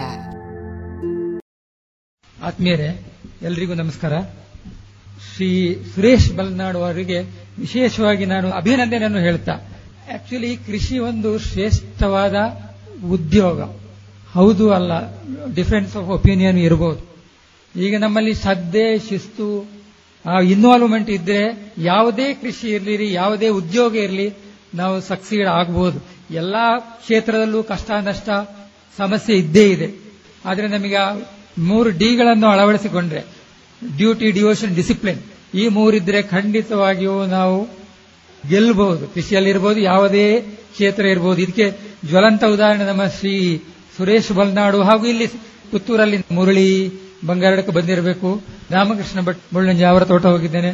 ನೋಡಿ, ಕೃಷಿ ಉದ್ಯೋಗವನ್ನು ಮಾಡಿಕೊಂಡು ಕೃಷಿ ಚೆನ್ನಾಗಿ ಮಾಡ್ತಾ ಇದ್ದೀರಿ? ಆ ಹಿಂದೆ ಇರುವ ವೈಜ್ಞಾನಿಕ ತತ್ವವನ್ನು ಅಳವಡಿಸಿಕೊಂಡು ಕೃಷಿ ಮಾಡ್ತಾ ಇದ್ದಾರೆ? ಅದಕ್ಕೆ ನಾನು ರಿಯಲಿ ಅಭಿನಂದನೆಯನ್ನು ನನ್ನ ಸಲ್ಲಿಸ್ತಾ ಇದ್ದೇನೆ. ಕೃಷಿ ನಾನು ಇದರನ್ನು ಉತ್ಪ್ರೇಕ್ಷವಾಗಿ ಹೇಳ್ತಾ ಇಲ್ಲ. ಕೃಷಿಕನಾಗಿ ನಮಗೆ ಗರ್ವ ಇರಬೇಕು, ಹೆಮ್ಮೆ ಇರಬೇಕು. Agriculture is the most healthful most useful and most noble employment for mankind ಅಮೆರಿಕದ ಅಧ್ಯಕ್ಷನಾಗಿರುವಂತಹ ಜಾರ್ಜ್ ವಾಷಿಂಗ್ಟನ್ ಹೇಳ್ತಾ ಇದ್ದಾರೆ, ಇದೊಂದು most peaceful most useful and most noble employment ಕಷ್ಟ ಇದೆ, ಆದರೆ ಅದರ ಹಿಂದೆ ಇರುವ ವೈಜ್ಞಾನಿಕ ಸತ್ಯವನ್ನು ತಿಳ್ಕೊಂಡ್ರೆ, ಹಿಂದೆ ಇರುವ ತತ್ವವನ್ನು ತಿಳ್ಕೊಂಡ್ರೆ ನಮಗೆ ಸುಲಲಿತವಾಗಿ ಕೃಷಿ ಮಾಡಬಹುದು. ಜಾಸ್ತಿ ಇಪ್ಪತ್ತು ಎಕರೆ, ಮೂವತ್ತು ಎಕರೆ ಅಗತ್ಯ ಇಲ್ಲ. ಪ್ರಿಸಿಷನ್ ಅಗ್ರಿಕಲ್ಚರ್ ಕಡಿಮೆ ಜಾಗದಲ್ಲಿ ಜಾಸ್ತಿ ಕೃಷಿ. ನಾನು ಎರಡು ವರ್ಷ ಇಡುಕಿ ಡಿಸ್ಟ್ರಿಕ್ಟ್ ಅಲ್ಲಿ ವರ್ಕ್ ಮಾಡ್ತಾ ಇದ್ದೆ. ನನಗೆ ಆಶ್ಚರ್ಯ ಆಯಿತು. ಒಂದು ಗಿಡ ಏಲಕ್ಕಿಯಲ್ಲಿ ಎಷ್ಟು ಎಷ್ಟು ಏಲಕ್ಕಿ ಕೊಯ್ಬೋದು? ಬಿಯಾಂಡ್ ಅವರ್ ಎಕ್ಸ್ಪೆಕ್ಟೇಷನ್ ಬರೀ ನಾವು ಸಾಧಾರಣವಾಗಿ ನಮ್ಮ ಇಳುವರಿ ಎಷ್ಟಂದ್ರೆ ಒಂದು ಹೆಕ್ಟೇರಿಗೆ ನೂರ ಮೂವತ್ತೇಳು ಕೆಜಿ. ಅವರು ಒಂದು ಗಿಡಕ್ಕೆ ಎಷ್ಟು ಕೆಜಿ ಕೊಯ್ತಾ ಇದ್ದಾರೆ ನೋಡಿ, ಆಶ್ಚರ್ಯ ನೀವು ಪಡಬಹುದು ಏಳು ಕೆಜಿ ಏಲಕ್ಕಿಯನ್ನು ಒಂದು ಗಿಡಕ್ಕೆ ಕೊಯ್ತಾ ಇದ್ದಾರೆ. ಅಂದ್ರೆ ಅಷ್ಟು ಇನ್ಪುಟ್ ಅಷ್ಟು ನೀವು ಸರಿಯಾದ ಸಮಯಕ್ಕೆ ಬೇಸಾಯವನ್ನು ಮಾಡಿದರೆ ಯಾವಾಗ ಏನು ಮಾಡಬೇಕು ಅದರ ಬಗ್ಗೆ ನಮಗೆ ಚೆನ್ನಾಗಿ ಅರಿವಿರಬೇಕು. ನೀರು ಇದ್ರೂ ಉಪಯೋಗ ಇಲ್ಲ. ಯಾವ ಟೈಮಲ್ಲಿ ಎಷ್ಟು ನೀರು ಕೊಡಬೇಕು? ಗೊಬ್ಬರ ಎಷ್ಟು ಕೊಡಬೇಕು? ಯಾವ ಗೊಬ್ಬರ ಕೊಡಬೇಕು? ಆಮೇಲೆ ಅದೇ ಒಂದೊಂದು ಕೃಷಿಗೆ ಒಂದೊಂದು ಬೇಸಾಯ ಕ್ರಮ ಇದೆ. ಅದನ್ನು ನಾವು ಸರಿಯಾಗಿ, ಸರಿಯಾದ ಸಮಯಕ್ಕೆ ಅಳವಡಿಸಿಕೊಂಡ್ರೆ ಖಂಡಿತವಾಗಿಯೂ ಕೃಷಿಯಲ್ಲಿ ನಿಮಗೆಲ್ಲರ ಅನುಭವ ಇರಬಹುದು ಕಷ್ಟ ಇದೆ, ನಷ್ಟ ಇದೆ. ಜಾಸ್ತಿ ಬೇಡ, ಇದೆ ನೋಡಿ ನೀವು ಏಳು ಕೆಜಿ ಬಿಡಿ. ನಾನು ಲೆಕ್ಕ ಮಾಡಿದ ಅದರಲ್ಲಿ ಎಪ್ಪತ್ತು ಸಾವಿರ ಕಾಯಿ ಲೆಕ್ಕ ಮಾಡಿದೆ ಒಂದು ಗಿಡಕ್ಕೆ. ಬೇಡ ನಮಗೆ. ಒಂದು ಗಿಡಕ್ಕೆ ನಮಗೆ ಐದು ಕೆಜಿ, ಎರಡು ಕೆಜಿ ಸಾಕು. ಈಗ ನೋಡಿ ಎರಡು ಸಾವಿರ ರೂಪಾಯಿ ಇದೆ. ನೋಡಿ ಇನ್ನೊಂದು, ಇದೆಲ್ಲ ಲೊಕೇಶನ್ ಸ್ಪೆಸಿಫಿಕ್ ನಿಮಗೆ ಬೆಳೆಯೋಕ್ಕಾಗಲ್ಲ. ನಮಗೆ ಯಾವ ಸೂಕ್ತವಾದ ತಳಿಯನ್ನು ಬೆಳಿಬೇಕು. ಇಲ್ಲಿ ಯಾವುದು ಸೂಕ್ತ ಅದನ್ನು ನಾವು ಬೆಳಿಬೇಕು. ಅಡಿಕೆಯಲ್ಲೂ ಅಷ್ಟೇ. ಅಡಿಕೆಯಲ್ಲಿ ಸುಮಾರು ವೆರೈಟಿ ಇರ್ಬೋದು. ಅದು ಎಲ್ಲ ಈ ಜಾಗಕ್ಕೆ ಸೂಕ್ತ ಅಲ್ಲ. ಅದಕ್ಕೆ ನೋಡಿಕೊಂಡು, ಈ ಮೆಣಸಲ್ಲಿ ನೋಡಿ ಎಷ್ಟು ವೆರೈಟಿ ಇದೆ. ನನಗೆ ಆಶ್ಚರ್ಯ ಆಗ್ತಾ ಇದೆ. ನಾವು ಇಲ್ಲಿ ಮ್ಯಾಕ್ಸಿಮಮ್ ಒಂದು, ಎರಡು ತಳಿ ಬೆಳೀತಾ ಇದ್ದೇವೆ. ಹದಿನಾರು ಒಳ್ಳೆಯ ಲೊಕೇಶನ್ ಸ್ಪೆಸಿಫಿಕ್ ನಮಗೆ ತಳಿ ಸಿಗುತ್ತಾ ಇದೆ. ಅದನ್ನು ಉಪಯೋಗ ಮಾಡ್ತಾ ಇಲ್ಲ. ಈಗ ನೆರಳಲ್ಲಿ ಬೆಳೆಯುವ ತಳಿನೇ ಬೇರೆ ಇದೆ. ಪನ್ನೀರು ಐದು ಇರ್ಬೋದು, ಪನ್ನೀರು ಎರಡು ಇರ್ಬೋದು, ಶ್ರೀಕರ, ಶುಭಕರ, ಅದನ್ನು ಸೆಲೆಕ್ಟ್ ಮಾಡಿ ನಾವು ಬೆಳಿಬೇಕು. ಆಮೇಲೆ ಬಿಸಿಲಲ್ಲಿ ಬೆಳೆಯುವ ತಳಿನೇ ಬೇರೆ ಇದೆ. ನೀವು ಪನ್ನೀರು ಎರಡನ್ನು ಬಿಸಿಲಲ್ಲಿ ಬೆಳೆದ್ರೆ ಆಗಲ್ಲ. ಪನ್ನೀರು ಒಂದು ನೆರಳು ಜಾಸ್ತಿ ಇದ್ರೆ ಬರಲ್ಲ. ಸೊ ನಮ್ದಿಷ್ಟೇ ಅಭಿಲಾಷೆ. ಅಂದ್ರೆ ಎಲ್ಲರೂ ಸೇರಿಕೊಂಡು ಒಂದೊಂದು ವಿಚಾರ ನಾವು ವಿನಿಮಯ ಮಾಡಿದ್ರೆ ಇದೊಂದು ವೇದಿಕೆ ಅವಕಾಶ ಮಾಡಿಕೊಟ್ಟಿದೆ. ಆಮೇಲೆ ನೋಡಿ, ಈಗ ವಾತಾವರಣದಲ್ಲಿ ನ್ಯಾಚುರಲ್, ಸ್ವಾಭಾವಿಕವಾಗಿ ವ್ಯತ್ಯಾಸವನ್ನು ಕಾಣ್ತಾ ಇದ್ವಿ. ಅಕಾಲಿಕ ಮಳೆ ಬರ್ತಾ ಇದೆ, ಬರಗಾಲ ಬರ್ತಾ ಇದೆ, ಉಷ್ಣತೆ ಜಾಸ್ತಿ ಆಗ್ತಾ ಇದೆ. ಇದು ಏನಿದ್ರು ಅದಕ್ಕೆ ರಿಸಿಲಿಯಂಟ್ ಅಗ್ರಿಕಲ್ಚರ್ ಅದಕ್ಕೆ ಪೂರಕವಾದ ಕೃಷಿಯನ್ನು ನಾವು ಅಳವಡಿಸಿಕೊಂಡ್ರೆ ಇದನ್ನೆಲ್ಲ ಹೆಮ್ಮೆಟ್ಟಿಸಬಹುದು ಕಷ್ಟ ಇರಬಹುದು ಈಗ ಲೇಬರ್ ಪ್ರಾಬ್ಲಮ್ ಹೇಳಬಹುದು ಜಾಸ್ತಿ ಕೃಷಿ ಬೇಡ, ಕಡಿಮೆ ಜಾಗದಲ್ಲಿ, ಸಕಲೇಶ್ಪುರದಲ್ಲಿ, ನಮ್ಮ ತೋಟದಲ್ಲಿ ನನ್ನ ಇಳುವರಿ ಗೊತ್ತು ನನಗೆ. ಐವತ್ತಾರು ಎಕರೆ ಇದೆ. ಒಂದು ಗಿಡಕ್ಕೆ ನೂರು ಗ್ರಾಮ್ ಕೊಯ್ಯೋಕ್ಕಾಗಲ್ಲ. ಆದರೆ ಇದೇ ಇಂಟೆನ್ಸಿವ್ ಅಗ್ರಿಕಲ್ಚರ್ ಮಾಡಿದರೆ ಬರೀ ಐವತ್ತು ಗಿಡ ಹಾಕಿ, ಈಗ ಜೂನಲ್ಲಿ ನೆಟ್ಟ ಗಿಡದಲ್ಲಿ ಈಗ ಅರವತ್ತು ಕಂದು ಬರ್ತಾ ಇದೆ. ಒಂದು ವರ್ಷದಲ್ಲಿ ಗ್ಯಾರಂಟಿ ನಾನು ಚಾಲೆಂಜ್ ಮಾಡ್ತೀನಿ ಒಂದು ನಿಮಗೆ ಎರಡು ಕೆಜಿ ಕೊಯ್ಬೋದು. ಈಗಿನ ರೇಟು ಎರಡು ಸಾವಿರ ರೂಪಾಯಿ. ಎರಡು ವರ್ಷ ಹಿಂದೆ ಐದು ಸಾವಿರ ರೂಪಾಯಿ ಆಗಿತ್ತು. ಆದ್ರೆ ಏಲಕ್ಕಿ ಬೆಳಿಬೇಕು ಅನ್ನೋಲ್ಲ. ಆದ್ರೂ ಸಮೇತ ನಾವು ಅದೊಂದು ಪ್ರಯೋಗ ಇಲ್ಲಿ ಮಾಡ್ತಾ ಇದ್ದೀವಿ. ಯಾಕಂದ್ರೆ ನಾನು ಸ್ವತಃ ಪ್ಲಾಂಟ್ ಬ್ರೀಡರ್ ಆಗಿ, ಅಂದ್ರೆ ನಾವು ಕ್ರಾಸ್ ಮಾಡಿ ಕೇರಳದ ವೆರೈಟಿ ಬೇರೆ. ಇಲ್ಲಿ ಏಲಕ್ಕಿಗೆ ಸೂಕ್ತ ಈ ಪ್ರದೇಶ ಅಲ್ಲ. ಯಾಕಂದ್ರೆ ಹೂ ಅರಳುವ ಟೈಮ್ ಯಾವಾಗ ಅಂದ್ರೆ ಮಾರ್ಚ್, ಏಪ್ರಿಲ್, ಮೇ ತಿಂಗಳು. ಅಂದ್ರೆ ಜಾಸ್ತಿ ಉಷ್ಣತೆ ಜಾಸ್ತಿ ಟೆಂಪರೇಚರ್ ಇರೋ ಟೈಮಲ್ಲಿ ಹೂ ಅರಳಿದ್ರೆ ಏನಾಗುತ್ತೆ? If it goes beyond thirty six degree ಎಲ್ಲ ಡ್ರಾಪ್ ಆಗುತ್ತೆ. ಸೊ ಆ ವೆರೈಟಿ ಗೆಟ್ಟದ ಮೇಲಿನ ವೆರೈಟಿ ಇಡುಕಿ ವೆರೈಟಿ ಇಲ್ಲಿ ಸೂಕ್ತ ಅಲ್ಲ. ಅದಕ್ಕೆ ನಾವು ಏನು ಮಾಡಿದ್ವಿ ಅಂದ್ರೆ ಎಲ್ಲ ಕ್ರಾಸ್ ಮಾಡಿ. ಕೇರಳದಲ್ಲೂ ಸಹ ಐದಾರು ವೆರೈಟಿ ಇದೆ. ಕೆಲವು ಪ್ರದೇಶಕ್ಕೆ ಸೂಕ್ತವಾದ. ಅದನ್ನು ಕ್ರಾಸ್ ಮಾಡಿ ಎಫ್ ಒನ್ ಹೈಬ್ರಿಡ್ನಲ್ಲಿ ಇಲ್ಲಿ ಒಂದು ಎರಡು ಮೂರು ತೋಟದಲ್ಲಿ ನಿಮಗೆ ಮುಂದೆ ನೋಡಬಹುದು ಸಕ್ಸಸ್ ಆದರೆ real we are lucky great ಅಂದ್ರೆ ಹೇಳಕ್ಕಾಗಲ್ಲ. ಆ ಡಿಫ್ರೆಂಟ್ ಅನ್ನು ಕಂಬೈನ್ ಮಾಡಿ ಕ್ರಾಸ್ ಮಾಡಿ, ನಮಗೆ ಹೋಪ್ ಇದೆ. ಯಾಕಂದ್ರೆ ಆ ಈಲ್ಡ್ ಕಾಂಟ್ರಿಬ್ಯೂಟಿಂಗ್ ಕ್ಯಾರೆಕ್ಟರ್ಸ್ ನೋಡಿದ್ರೆ ಚೆನ್ನಾಗಿದೆ, ಗೆರೆ ಉದ್ದ ಇದೆ, ಕಾಯಿಗಳ ಸಂಖ್ಯೆ ಜಾಸ್ತಿ ಇದೆ, ಇದೆಲ್ಲ ಇದೆ. ಸೊ ನಾವು ಅದಕ್ಕೆ ಪೂರಕವಾದ ಕೃಷಿಯನ್ನು ಮಾಡಬೇಕು. ತಳಿಗಳ ಬಗ್ಗೆ ಇವರು ಹೇಳಿದ್ರು. ಅದು ರಿಯಲಿ ನಿಮಗೆ ಎಲ್ಲ ಸಕ್ಸಸ್ ಅದರ ಮೇಲೆ ಅವಲಂಬಿತವಾಗಿದೆ. ನಾನು ಮೊದಲಿಗೆ ಈಗ ಈ ನಮ್ಮ ಮೆಣಸಿನ ಬಗ್ಗೆ ಹೇಳಬೇಕಾಗತ್ತೆ. ನಾನು ಈಗ ಘಟ್ಟದ ಮೇಲೆ ಕೆಲಸ ಮಾಡ್ತಾ ಇದ್ದೀನಿ, ಸಕಲೇಶ್ಪುರದಲ್ಲಿ. ಅಲ್ಲಿಯ ಕೃಷಿ ಪದ್ಧತಿ ಬೇರೆ, ಆದರೆ ಅಲ್ಲಿಯ ಒಂದು ವಿಚಾರವನ್ನು ನಾನು ನಿಮಗೆ, ನಮ್ಮ ಎಕ್ಸ್ಪೆರಿಮೆಂಟಿನ ವಿಚಾರವನ್ನು ಹೇಳಬೇಕಾಗತ್ತೆ ಇಲ್ಲಿ. ಅಲ್ಲಿ ಪನ್ನೀರು ಒಂದು, ನಿಮ್ಮಲ್ಲಿ ಬಹುಶಃ ಪನ್ನೀರು ಒಂದೇ ಇರಬಹುದು ಮೆಜಾರಿಟಿ ಪನ್ನೀರು ಒಂದು ಬೆಸ್ಟ್ ವೆರೈಟಿ ಆದರೆ ಸಮಸ್ಯೆನೂ ಇದೆ. ಇಲ್ಲಿ ಏನಾಗಿದೆ ಅಂದರೆ ಈ ವೆರೈಟಿಯಲ್ಲಿ ನಾನು ಅಲ್ಲಿಗೆ ಹೋಲಿಸಿಕೊಂಡು ಹೇಳ್ತಾ ಇದ್ದೀನಿ. ಅಲ್ಲಿ ಕಾಫಿ ತೋಟದಲ್ಲಿ ಪನ್ನೀರ್ ಒಂದು ಬೆಳೀತಾ ಇದ್ವಿ. ಅಲ್ಲಿ ನೋಡಿ ರಿಯಲಿ ಗ್ರೇಟ್ ಒಂದು ಗಿಡಕ್ಕೆ ಅವರೇಜ್ ಹತ್ತು ಕೆಜಿಯಿಂದ ಇಪ್ಪತ್ತು ಕೆಜಿ ಕೊಯ್ತಾ ಇದ್ದಾರೆ. ಏನ್ ಮಾಡಬೇಕು ಅಂದರೆ ಅಲ್ಲಿಯ ಕಂಡೀಷನ್ಗೆ ಇದರ ಕ್ಯಾರೆಕ್ಟರ್ ಏನಂದ್ರೆ, ನಾನು ವೈಜ್ಞಾನಿಕವಾದ ಎರಡು ವಿಚಾರ ಹೇಳ್ತೀನಿ. ಅಲ್ಲಿ ಕೆಲವು ತೋಟ ಎಲ್ರಿಗೂ ನೀರು ಬೇಕಾದಷ್ಟಿದೆ. ಹಾಂಗೇಳಿ ನಾವು ಡಿಸೆಂಬರ್ ಜನವರಿಲಿ ನೀರು ಕೊಡಬಾರದು.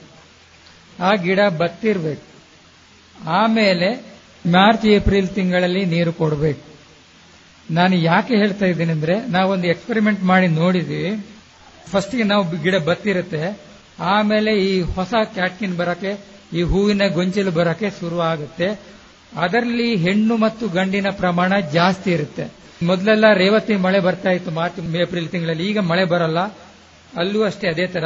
ಸೊ ಆ ಟೈಮಲ್ಲಿ ನೀವು ನೀರು ಚೆನ್ನಾಗಿ ಕೊಟ್ಟ ತೋಟದಲ್ಲಿ ಕ್ಯಾಟ್ಕಿನ್ ಯಾವುದು? ಕೂತೇನೆ ಹೊರಡುತ್ತಲ್ಲ? ಅದರಲ್ಲಿ ಗಂಡು, ಹೆಣ್ಣಿನ ಪ್ರಮಾಣ ಜಾಸ್ತಿ ಇರುತ್ತೆ. ಹೆಣ್ಣು ನ್ಯಾಚುರಲಿ ನಿಮಗೆ ನೂರರಿಂದ ನೂರ ಐವತ್ತು ಹೆಣ್ಣು ಹೂ ಓವರಿಯನ್ನು ನೋಡಬಹುದು ಆದರೆ ಗಂಡು ಹೂವಿನ ಉತ್ಪಾದನೆಗೆ ಟು ಇಂಡ್ಯೂಸ್ ಮೇಲ್ ಫ್ಲವರ್ ನಾವು ಗಿಡ ಬತ್ತಿರಬೇಕು, ನೀರು ಚೆನ್ನಾಗಿ ಆ ಟೈಮಲ್ಲಿ ಕೊಡಬೇಕು. ಆ ತರ ಕೊಟ್ರೆ ನಿಮಗೆ ಮೇ ಜೂನ್ ಅಲ್ಲಿ ಚೆನ್ನಾಗಿ ಈ ಹೂವಿನ ಗೆರೆ ಬರಲಿಕ್ಕೆ ಶುರು ಆಗುತ್ತೆ ಅದರಲ್ಲಿ ನೀವು ಮೈಕ್ರೋಸ್ಕೋಪ್ ಅಲ್ಲಿ ಪರೀಕ್ಷೆ ಮಾಡಿ ನೋಡಿದ್ರೆ ಈ ಗಂಡು ಹೂವಿನ ಪ್ರಮಾಣ ಜಾಸ್ತಿ ಇರುತ್ತೆ. ಗಂಡು ಹೂ ಅಂದ್ರೆ ಮೇಲ್ಗಡೆ ಇರುತ್ತೆ. ಕ್ಯಾಟ್ಕಿನ್ನ ಮೇಲ್ಗಡೆ ಗಂಡು ಹೂವಿನ ಪ್ರಮಾಣ ಜಾಸ್ತಿ ಇರುತ್ತೆ. ನ್ಯಾಚುರಲಿ ಗಂಡು ಹೂವಿನ ಪ್ರಮಾಣ ಜಾಸ್ತಿ ಇದ್ರೆ ಏನಾಗುತ್ತೆ? ಪರಾಗಸ್ಪರ್ಶ ಆಗಿ, ಪರಾಗಸ್ಪರ್ಶ ಯಾವ ತರ ಆಗುತ್ತೆ? ಅದೇನು ಗಾಳಿಯಲ್ಲಿ ಆಗಲ್ಲ, ಈ ಗ್ರಾವಿಟಿ ಫೋರ್ಸ್ ಅಲ್ಲಿ ಬೆಳಗಿನ ಮಂಜು ಇದ್ರೆ ಸಾಕಾಗುತ್ತೆ. ಮೇಲ್ಗಡೆಯಿಂದ ಪೋಲನ್ ಗ್ರೀನ್, ಕೆಳಗಡೆ ಬಂದು ಎಲ್ಲಾ ಓವರಿ ಪರಾಗಸ್ಪರ್ಶ ಆಗಿ ಸೆಟ್ ಆಗುತ್ತೆ. ಬಹುಶಃ ನನಗೆ ರಿಯಲಿ ನಾನು ಇವರಿಗೆ ಸಲ್ಯೂಟ್ ಕೊಡಬೇಕು. ಇಲ್ಲಿ ಎಲ್ಲವೂ ಚೆನ್ನಾಗಿ ಬರ್ತಾ ಇದೆ. ಅವರು ನೀರು ಕೊಡ್ತಾ ಇದ್ದಾರೆ. ಇಲ್ಲಿಯ ಕಂಡೀಷನ್ ಅಂದ್ರೆ ಡ್ರೈ ವೆದರ್ ಅಲ್ವಾ? ನೀರು ಕೊಟ್ಟರೆ ತಪ್ಪಿಲ್ಲ, ಅನಿಸ್ತಾ ಇದೆ ಈಗ ನಾನು ನೋಡುವಾಗ. ಚೆನ್ನಾಗಿ ನಿಮಗೆ ಎಲ್ಲವೂ ಪಾಲಿನೇಷನ್ ಆದರೆ ಸುರೇಶ್ ಬಲ್ನಾಡು ಅವರ ತೋಟದಲ್ಲಿ ಇರುವ ಹಾಗೆ ಎಲ್ಲವೂ ಸೆಟ್ ಆಗಿರುತ್ತೆ. ಅಲ್ಲಿ ಗಂಡು ಹೂವಿನ ಪ್ರಮಾಣ ಜಾಸ್ತಿ ಉತ್ಪತ್ತಿ ಆಗಿಲ್ಲ ಅಂದ್ರೆ ದಾಟುಗಳಾಗುತ್ತೆ ಅದನ್ನು ನಾವು ನೋಡಿದೀವಿ ಎಲ್ಲಿ ನೀವು ನೀರು ಕೊಟ್ಟಿಲ್ಲ, ಇನ್ನೊಂದು ವಿಚಾರ, ನೆರಳು ಜಾಸ್ತಿ ಇದ್ರೂ ಸೆಟ್ಟಿಂಗ್ ಆಗೋಲ್ಲ, ಗಂಡು ಹೂವಿನ ಪ್ರಮಾಣ ಜಾಸ್ತಿ ಉತ್ಪತ್ತಿ ಆಗೋಲ್ಲ. ಕೆಲವು ಸಲ ನೀವು ನೋಡಿರ್ಬೋದು, ಜೂನ್, ಜುಲೈಲಿ ಎಲ್ಲ ಉದುರಿ ಹೋಗಿರುತ್ತೆ, ಅಲ್ವಾ? ಅದು ಮುಖ್ಯ ಕಾರಣ, ಗಂಡು ಹೂವಿನ ಪ್ರಮಾಣ ಕಡಿಮೆ ಇರುತ್ತೆ. ಸೊ ಇದಕ್ಕೆ, ಅದು ಪನ್ನೀರ್ ಒಂದರ ಬಗ್ಗೆ ಹೇಳ್ತಾ ಇದ್ದೀನಿ. ಪನ್ನೀರ್ ಒಂದು ಒಳ್ಳೆ ವೆರೈಟಿ ಹೌದು. ಈ ಎರಡು ಕಾರ್ಯಕ್ರಮವನ್ನು ಮಾಡಲೇಬೇಕು. ಜನವರಿ ಫೆಬ್ರವರಿ ಗಿಡ ಬತ್ತಿರಬೇಕು. ನೋಡಬೇಕು. ಬತ್ತಿ ಅಂದ್ರೆ ಸಾಯಬಾರ್ದು. ಬತ್ತಿರಬೇಕು ಆಮೇಲೆ ನೀರು ಚೆನ್ನಾಗಿ ಕೊಟ್ಟರೆ ಸೆಟ್ಟಿಂಗ್ ಆಗುತ್ತೆ. ಎಲ್ಲಿ ಮಡಿಕೇರಿಯಲ್ಲಿ ಈ ಥರ ಎಕ್ಸ್ಪೆರಿಮೆಂಟ್ ಮಾಡಿದ್ದೀವಿ. ಎಲ್ಲಿ ನೆರಳು ಜಾಸ್ತಿ ಇದೆ, ಬೆಳೆ ಕಡಿಮೆ. ನಮ್ಮ ಆಕ್ಚುಲಿ ನೆರಳು ಜಾಸ್ತಿ ಇರುವ ಅಡಿಕೆ ತೋಟದಲ್ಲಿ ಬಹುಶಃ ನೀವು ನೋಡಿರಬಹುದು ಇಳುವರಿ ಕಡಿಮೆ ಇರುತ್ತೆ, ಇದೇ ಒಂದು ಕಾರಣ. ನೋಡಿ, ನಿಮ್ಮ ಅಡಿಕೆ ಸುತ್ತಲೂ ಚೆನ್ನಾಗಿರುತ್ತೆ. ಇಲ್ಲಿ ರಬ್ಬರಲ್ಲಿ ಚೆನ್ನಾಗಿದೆ, ಬಿಸಿಲು ಚೆನ್ನಾಗಿದೆ. ಆಮೇಲೆ ಲಕ್ಕಿಲಿ ನೋಡಿ, ಎಲೆ ಉದುರಿ ಹೋಗ್ತಾ ಇದೆ ಈಗ. ನಿಮಗೆ ಡಿಸೆಂಬರ್ ಜನವರಿ ಅದಕ್ಕೆ ಸ್ವಲ್ಪ ಸ್ವಲ್ಪ ಸ್ಟ್ರೆಸ್ ಸಿಕ್ಕಿದಂಗೆ ಆಗುತ್ತೆ. ಮೇಜರ್ ಆಗಿ ಎರಡು ಮೂರು ವಿಚಾರ. ಒಂದು, ನಮಗೆ ಸೂಕ್ತವಾದ ತಳಿ ಇರಬೇಕು. ನೆರಳು ಜಾಸ್ತಿ ಇದ್ರೆ ಪನ್ನೀರ್ ಟು ಕರಿಮುಂಡ, ಪಂಚಮಿ ಈ ತರ ಬೆಳಿಬಹುದು ಆಮೇಲೆ ನೀವು ಎಲ್ಲೇ ಹೋಗ್ಲಿ, ಯಾವ ತೋಟದಲ್ಲಾದ್ರೂ ಫೈಟೋಪ್ತರ ಫಂಗಸ್ ಶಿಲೀಂಧ್ರ ರೋಗವನ್ನು ಸಾಧಾರಣವಾಗಿ ನೋಡಬಹುದು ಎಲ್ಲಾ ಕಡೆ ಇದೆ. ಅದಕ್ಕೆ ಕಾರಣ ಏನಂದ್ರೆ, ನಮ್ಮಲ್ಲಿ ಮಳೆ ಜಾಸ್ತಿ, ಇಲ್ಲೂ ಜಾಸ್ತಿ, ಘಟ್ಟದ ಮೇಲೂ ಜಾಸ್ತಿ. ಜಾಸ್ತಿ ಆದ ತಕ್ಷಣ ಏನಾಗುತ್ತೆ? ಬೇರು ಕೊಳೆಯುತ್ತೆ. ನ್ಯಾಚುರಲಿ ಬೇರೆ ಒಂದು ನಿಮ್ಗೆ ಐವತ್ತು, ಅರವತ್ತು ಪರ್ಸೆಂಟ್ ಬೇರು ಕೊಳಿತು ಹೋಗಿರುತ್ತೆ. ಸೊ ನಾವು ಇಲ್ಲಿ ಏನ್ ಮಾಡ್ಬೇಕಂದ್ರೆ ಬೇರು ಕೊಳತ್ರೆ ಈ ಫೈಟೋಪ್ತರ ಮಣ್ಣಲ್ಲಿ ಇರುತ್ತೆ ಫಂಗಸ್ ಶಿಲೀಂದ್ರ ಗಿಡಗಳಿಗೆ ರವಾನೆ ಆಗುತ್ತೆ. ಸೊ ನೀವು ನೋಡಿರ್ಬೋದು ಎಲೆ ಹಳದಿ ಆಗುತ್ತೆ, ಆಮೇಲೆ ಮಚ್ಚೆ ನೋಡಿರ್ಬೋದಲ್ಲ ಕಾನ್ಸೆಂಟ್ರಿಕ್ ರಿಂಗ್ ಈ ತರ ಇದ್ರೆ ಫಂಗಸ್ ರೋಗ. ಇದಕ್ಕೆ ನಾವು ಏನು ಮಾಡಬೇಕಂದ್ರೆ ಇಲ್ಲಿ ಎರಡು ವಿಚಾರ. ನೀವು ಸ್ಪೆಸಿಫಿಕ್ ಫಂಗಿಸೈಡ್ ಮಾತ್ರ ಉಪಯೋಗಿಸಿ ಉಪಯೋಗ ಇಲ್ಲ. ಹೇಳ್ಬೋದು, ಓ ಫೈಟ್ ತರ ಇದೆ, ನೀವು ಯಾವುದು ನಿಮ್ಮ ಹೇಳಬೇಕು ಕಾಪರ್ ಆಕ್ಸಿಕ್ಲೈಡ್ ಕೊಡಬೇಕು, ಅದು ಕೊಡೋಣ. ಇಲ್ಲಿ ಏನು ಮಾಡಬೇಕಂದ್ರೆ ಇನ್ನೊಂದು ವಿಚಾರ ಹೇಳ್ತೀನಿ. ನೀರು ಕೊಟ್ಟ ಮೇಲೆ ಏನಾಗುತ್ತೆ? ಮೇ ಜೂನ್ ಅಲ್ಲಿ ಹೊಸ ಚಿಗುರು ಬರುತ್ತೆ. ಚಿಗುರಿನ ಜೊತೆ ಈ ಕ್ಯಾಟ್ಕಿನ್ ತೆನೆ ಬರಲಿಕ್ಕೆ ಶುರುವಾಗುತ್ತೆ. ಈ ಟೈಮಲ್ಲಿ ನಾವೊಂದು ಕಡ್ಡಾಯವಾಗಿ ಒಂದು ಬೋರ್ಡೋ ಸ್ಪ್ರೇ ಮಾಡಬೇಕು. ಇದರಿಂದ ಎರಡು ಉಪಯೋಗ ಇದೆ. ಒಂದು, ಅದಕ್ಕೆ ಬರುವಂತಹ ಎಲೆ ಚುಕ್ಕಿ ರೋಗ, ಅಂದ್ರೆ ಕೊಲೆಟೋಟ್ರೈಕಮ್ ಫಂಗಸ್ ಇಂದ ಬರೋ ರೋಗ, ಇದು ಖಂಡಿತವಾಗಿಯೂ ಬರಲ್ಲ. ಆಮೇಲೆ ಈ ಫೈಟೋಪ್ತರ ರೋಗನೂ ಬರಲ್ಲ. ಅದರ ಜೊತೆಗೆ ಈ ಎಲ್ಲೆಲ್ಲಿ ರೋಗ ಜಾಸ್ತಿ ಇರುವ ತೋಟದಲ್ಲಿ copper oxychloride Blitox ಕೇಳಿರ್ಬೋದು. ಅದನ್ನು ಹಾಕಬೇಕು. ಇದು ಈ ಕಾಪರ್ ಆಕ್ಸಿ ಕ್ಲೋರೈಡ್ ಹಾಕಿದ್ರೆ ಖಂಡಿತವಾಗಿಯೂ ಯಾವುದು ಈ ಫೈಟೋಪ್ತರ ಫಂಗಸ್ ಶಿಲೀಂದ್ರ ನಾಶ ಆಗುತ್ತೆ. ಆಮೇಲೆ ಏನ್ ಮಾಡ್ಬೇಕಂದ್ರೆ, ಕೆಲವು ತೋಟದಲ್ಲಿ ನೋಡಿ, ನೀವು ನೋಡಿರಬಹುದು ಎಲ್ಲ ಈ ಆಗಸ್ಟ್ ಸೆಪ್ಟೆಂಬರ್ಗೆ ಎಲೆ ಎಲ್ಲ ಹಳದಿ ಆಗಿರುತ್ತೆ ಅದು ಈ ರೋಗದಿಂದ ಹಳದಿ ಆಗಿಲ್ಲ ಅದು ಏನಾಗಿರುತ್ತೆ ಅಂದ್ರೆ ಈ ರೂಟ್ ಸಿಸ್ಟಮ್ ಡ್ಯಾಮೇಜ್ ಆಗಿರುತ್ತೆ. ಮೋರ್ ದೆನ್ ಐವತ್ತು, ಅರವತ್ತು ಪರ್ಸೆಂಟ್ ಕೊಳತು ಹೋಗಿರುತ್ತೆ. ಇಲ್ಲಿ ನಾವು ಏನ್ ಮಾಡ್ಬೇಕಂದ್ರೆ ಹೊಸ ರೂಟ್ ರೀಜುವನೇಟ್ ಅಂದ್ರೆ ಹೊಸ ರೂಟ್ ಉತ್ಪಾದನೆ ಮಾಡಬೇಕು. ಅದಕ್ಕೆ ಏನ್ ಮಾಡಬೇಕು? ನಾವು ಈಗ ಪೊಟ್ಯಾಷಿಯಂ ಫಾಸ್ಫನೇಟ್ ಅಂದ್ರೆ ಈ ಫಾಸ್ಫರಸ್ ಇರುವಂತಹ ಲವಣ, ಅಕೋಮೀನ್ ಅಂತ ಬರುತ್ತೆ. ಅದನ್ನು ನೀವು ಬಡ್ಡೆಗೆ ಹೋಯಿದ್ರೆ ಏನಾಗುತ್ತೆ? ಹೊಸ ಬೇರು ಬರುತ್ತೆ. ಹೊಸ ಬೇರು ಬಂದ ತಕ್ಷಣ ಏನಾಗುತ್ತೆ? ಚೆನ್ನಾಗಿ ಅಬ್ಸರ್ಬ್ಷನ್ ಆಗಿ, ಈ ಗಿಡ ಚೆನ್ನಾಗಿ ಬೆಳವಣಿಗೆ ಆಗಿ ಹಳದಿ ಇರುವುದೆಲ್ಲ ಹಸಿರಾಗುತ್ತೆ. ಒಂದು ನಂಬರ್ ಒನ್ ಆಮೇಲೆ ನಾವು ಇಲ್ಲಿ ಹ್ಯೂಮಿಕ್ ಆಸಿಡ್ ನೀವು ಕೇಳಿರಬಹುದು ಅದನ್ನು ಚೆನ್ನಾಗಿ ಹಾಕಬಹುದು ಇದರ ಜೊತೆಗೆ ಟ್ರೈಕೋಡರ್ಮ. ನೀವು ಬಯೋ ಏಜೆಂಟ್ಸ್ ಬಗ್ಗೆ ಕೇಳಿರಬಹುದು ಅದನ್ನು ಹಾಕಿದರೆ ಹೊಸ ಬೇರುಗಳ ಉತ್ಪಾದನೆ ಆಗುತ್ತೆ. ಅದು ಸಹ ಶಿಲೀಂಧ್ರನಾಶಕವಾಗಿ ಕೆಲಸ ಮಾಡುತ್ತೆ. ಇಲ್ಲಿ ನಾನು ಎರಡು ಶಿಲೀಂಧ್ರನಾಶಕದ ಬಗ್ಗೆನೂ ಹೇಳಬೇಕಾಗುತ್ತೆ. ಒಂದು ಟ್ರೈಕೋಡರ್ಮ, ಇನ್ನೊಂದು ಸ್ಯೂಡಮನಾಸ್. ಇದು ಎರಡೂ ಸಹ ಇದೇ ರೀತಿಯಾಗಿ ಕೆಲಸ ಮಾಡುತ್ತೆ. ನೀವು ಅದರ ಹಿಂದೆ ಇರೋ ತತ್ವವನ್ನು ಸಹ ತಿಳ್ಕೊಂಡ್ರೆ ಇನ್ನೂ ಉತ್ತಮ. ಈಗ ಟ್ರೈಕೋಡರ್ಮದಲ್ಲಿ ಏನಿದೆ? ಅದರಲ್ಲಿ ಹಾರ್ಮೋನ್ಸ್ ಇದೆ ನಂಬರ್ ಒನ್ ಆಮೇಲೆ ಅದರಲ್ಲಿ ಎನ್ಸೈಮ್ಸ್ ಇದೆ. ಈಗ ವಿರಿಡಿನ್ ಅಂತ ಎನ್ಸೈಮ್ ಇದೆ. ಆಮೇಲೆ ಟ್ರೈಕೋಡರ್ಮಿನ್ ಎನ್ನುವಂತಹ ಆಂಟಿಬಯೋಟಿಕ್ಸ್ ಇದೆ. ಇದನ್ನು ಉಪಯೋಗಿಸಿದ್ರೆ ಏನಾಗುತ್ತೆ? ಈ ಹಾನಿಕಾರಕವಾದಂತಹ ಶಿಲೀಂಧ್ರನನ್ನು ಕೊಲ್ಲುತ್ತೆ ಅದು. ಸೊ ಇದನ್ನು ಉಪಯೋಗಿಸಬಹುದು ಸ್ಯೂಡಮನಾಸ್ ಇನ್ನೊಂದು ಬ್ಯಾಕ್ಟೀರಿಯಾ ಬೆನಿಫಿಷಿಯಲ್ ಬ್ಯಾಕ್ಟೀರಿಯಾ ಇದು ಸಹ ಶಿಲೀಂಧ್ರನಾಶಕವಾಗಿ ಅಂದ್ರೆ ನಾವು ಆರ್ಗ್ಯಾನಿಕ್ ಕಲ್ಟಿವೇಶನ್ ಮಾಡುವುದಾದ್ರೆ ಖಂಡಿತವಾಗಿಯೂ ಇದು ಚೆನ್ನಾಗಿ ಕೆಲಸ ಮಾಡುತ್ತೆ. ಓನ್ಲಿ ಥಿಂಗ್ ನೀವು ಅದನ್ನು ನೋಡಬೇಕು. ಅದರ ಸೋರ್ಸ್ ಎಲ್ಲಿಂದ? ಚೆನ್ನಾಗಿ ಅದರಲ್ಲಿ ಸೂಡಮನಸ್ ಕೌಂಟ್ ಇದ್ರೆ ಈಗ ನಮ್ಮಲ್ಲಿ ನಾವು ಸಪ್ಲೈ ಮಾಡ್ತಾ ಇದ್ವಿ ಒಂದು ಲೀಟ್ರಿಗೆ ಇನ್ನೂರು ರೂಪಾಯಿ. ಟ್ರೈಕೋಡರ್ ಮಾತ್ರ ನೂರ ಅರವತ್ತು ಇದನ್ನು ನೀವು ಖಂಡಿತವಾಗಿಯೂ ಅದನ್ನು ಉಪಯೋಗಿಸಿಕೊಂಡು ಅದರ ಸಂಖ್ಯೆಯನ್ನು ಅಭಿವೃದ್ಧಿ ಮಾಡಿಕೊಂಡು ನಿಮ್ಮ ತೋಟಕ್ಕೆ ಉಪಯೋಗಿಸಬಹುದು. ಇದು ಯಾವ ತರ ಕೆಲಸ ಮಾಡುತ್ತೆ ಅಂದ್ರೆ, ಇದರಲ್ಲೂ ಹೈಡ್ರೋಜನ್ ಸೈನೈಡ್ ಇದೆ. ಯಾವುದು? ಈ ಬ್ಯಾಕ್ಟೀರಿಯಾ ಸ್ಯೂಡೋಮನಸ್ ಅಲ್ಲಿ ಹೈಡ್ರೋಜನ್ ಸೈನೈಡ್ ಇದೆ. ಅದು ಈ ಹಾನಿಕಾರಕ ಶಿಲೀಂಧ್ರವನ್ನು ಸಾಯಿಸುತ್ತೆ. ಆಮೇಲೆ ಇದರಲ್ಲಿ ಹಾರ್ಮೋನ್ ಇದೆ ಜಿಬ್ಬರ್ಲಿನ್ ಇದೆ. ಅದು ಗಿಡಗಳ ಬೆಳವಣಿಗೆಗೆ ಸಹಾಯಕ ಆಗುತ್ತೆ ಆಮೇಲೆ ಫೈಕೋಸೈನಿನ್ ಅಂತ ಇರುವಂತಹ ಒಂದು ಆಂಟಿಬಯೋಟಿಕ್ ಇದೆ. ಸೊ ನಿಮ್ಮ ಕ್ವಾಲಿಟಿ ಚೆನ್ನಾಗಿದ್ರೆ ನೀವು ಈ ಕೆಮಿಕಲ್ ಟ್ರೀಟ್ಮೆಂಟ್ ಮಾಡದೆಯೂ ಸಹ ಈ ಶಿಲೀಂಧ್ರವನ್ನು ನಾಶ ಮಾಡಬಹುದು ಇನ್ನು ಇದರ ಜೊತೆಗೆ ಒಂದು ಎರಡು ಮೂರು ವಿಚಾರ ನೀವು ಗಮನದಲ್ಲಿ ಇಡಬೇಕಾಗತ್ತೆ. ಒಂದು ಏನು ನೋಡಿ, ಒಂದೊಂದು ಏರಿಯಾದಲ್ಲಿ ಒಂದೊಂದು ಸರ್ಕಲ್ ಅಲ್ಲಿ ಎಲೆ ಹಳದಿಯಾಗಿರುತ್ತೆ ಉದುರುವುದನ್ನು ನೋಡಬಹುದು ಅದು ಎಲೆ ಎಲ್ಲ ಹಳದಿಯಾಗಿರುತ್ತೆ. ಅದರ ಹಿಂದ್ಗಡೆ ಒಂದು ರಸ ಹೀರುವ ಕೀಟ ಇದೆ. ಕೋಕೋನಟ್ ಸ್ಕೇಲ್ ಅಂತೀವಿ ಮಸಲ್ ಸ್ಕೇಲ್ ಅಂತೀವಿ. ಅದರ ಎಲೆಯ ತಳಭಾಗ ನೋಡಿದ್ರೆ ಕೀಟ, ಅದು ರಸ ಹೀರುತ್ತೆ. ಮತ್ತೆ ಆಮೇಲೆ ಎಲೆ ಉದುರುತ್ತೆ. ಅದನ್ನು ಕೆಮಿಕಲ್ ಟ್ರೀಟ್ಮೆಂಟ್ ಮಾಡಿ ಕಂಟ್ರೋಲ್ ಮಾಡಬಹುದು ಈಗ ರೋಗ ಸಿಗುತ್ತೆ ಡೈಮಿಥಿಯೇಟ್ ಇರ್ಬೋದು, ಅಥವಾ ಬೇವಿನ ಎಣ್ಣೆಯನ್ನು ಯೂಸ್ ಮಾಡಿ ಸಹ ಅಷ್ಟು ಎಫೆಕ್ಟಿವ್ ಅಲ್ಲ ಅಂದ್ರೂ ಕಂಟ್ರೋಲ್ ಮಾಡಬಹುದು ಆಮೇಲೆ ಇನ್ನು ನೀವು ಬಡ್ಡೆಯಲ್ಲಿ ಕೆಲವು ಡ್ರೈ ಏರಿಯಾದಲ್ಲಿ ಬಿಳಿ ಬಿಳಿ ಹಿಟ್ಟಿನ ಹುಳ ನೀವು ನೋಡಿರಬಹುದು ಅದನ್ನು ಸಹ ಕೆಮಿಕಲ್ ಟ್ರೀಟಿಂದ ಒಮ್ಮೆ ನೀವು ಕಂಟ್ರೋಲ್ ಮಾಡಿದರೆ ಉತ್ತಮ. ಕಾರ್ಬೋಸಲ್ಫಾನ್ ಸಿಗುತ್ತೆ. ನೀವು ಕಾರ್ಬೋಫ್ಯೂರೋನ್ ಕೇಳಿರಬಹುದು ಅಥವಾ ಇದು ಯಾವುದು ಬೇಡ, ನೀವು ನಾಟಿ ಮಾಡುವ ಟೈಮಲ್ಲಿ ಬೇವಿನ ಎಣ್ಣೆಯನ್ನು ಉಪಯೋಗಿಸಿದ್ರೆ ಇದರ ಹಾವಳಿ ಕಡಿಮೆ. ಸೊ ನಾವು ಏನು ಮಾಡಬೇಕಂದ್ರೆ, ನಡುವ ಟೈಮಲ್ಲೇ ನೀವು ಬೇವಿನ ಹಂಡಿ ಯೂಸ್ ಮಾಡಿ, ಆಮೇಲೆ ಆ ಮೈಕ್ರೋ ಇದೆ ಇದೆಲ್ಲ, ಅದನ್ನು ಯೂಸ್ ಮಾಡಿಕೊಳ್ಳಿ. ಅದೊಂದು ಬೆನಿಫಿಷಿಯಲ್ ಫಂಗಸ್ ಅದನ್ನು ಯೂಸ್ ಮಾಡಿ, ಆಮೇಲೆ ಬೇವಿನ ಹಿಂಡಿ, ಆಮೇಲೆ ರಾಕ್ ಫಾಸ್ಫೇಟ್ ಈ ಎರಡು ಮೂರನ್ನು ಉಪಯೋಗಿಸಿದ್ರೆ ನಿಮಗೆ ಸಮಸ್ಯೆ ಸಾಧಾರಣವಾಗಿ ಬರಲ್ಲ. ಬಂದ್ರೆ ನಮಗೆ ಪರಿಹಾರ ಇದೆ. ಆಮೇಲೆ ಇನ್ನು ತಳಿ ಬಗ್ಗೆ ಬರ್ತಾ ಇದ್ದೀನಿ. ಹದಿನಾರು ವೆರೈಟಿ ಇದೆ. ಇಲ್ಲಿ ಡಿಸೀಸ್ ಟಾಲರೆಂಟ್ ವೆರೈಟಿನೂ ಸಹ ಇದೆ. I A S R Thevam ನೀವು ಕೇಳಿರಬಹುದು ಅದು ರಿಯಲಿ ಉತ್ತಮವಾದಂತಹ ತಳಿ. ಅಥವಾ I A S R Shakthi.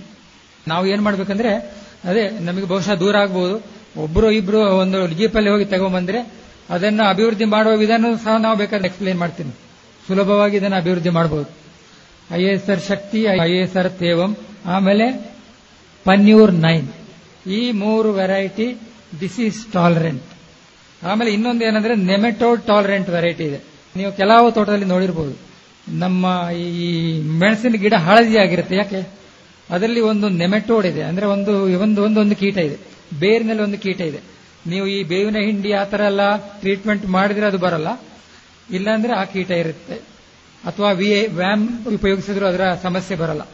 ಬಂದ ಮೇಲೆ ಕಂಟ್ರೋಲ್ ಮಾಡಕ್ಕೆ ಬೇವಿನ ಹಿಂಡಿಂದ ಆಗೋಲ್ಲ.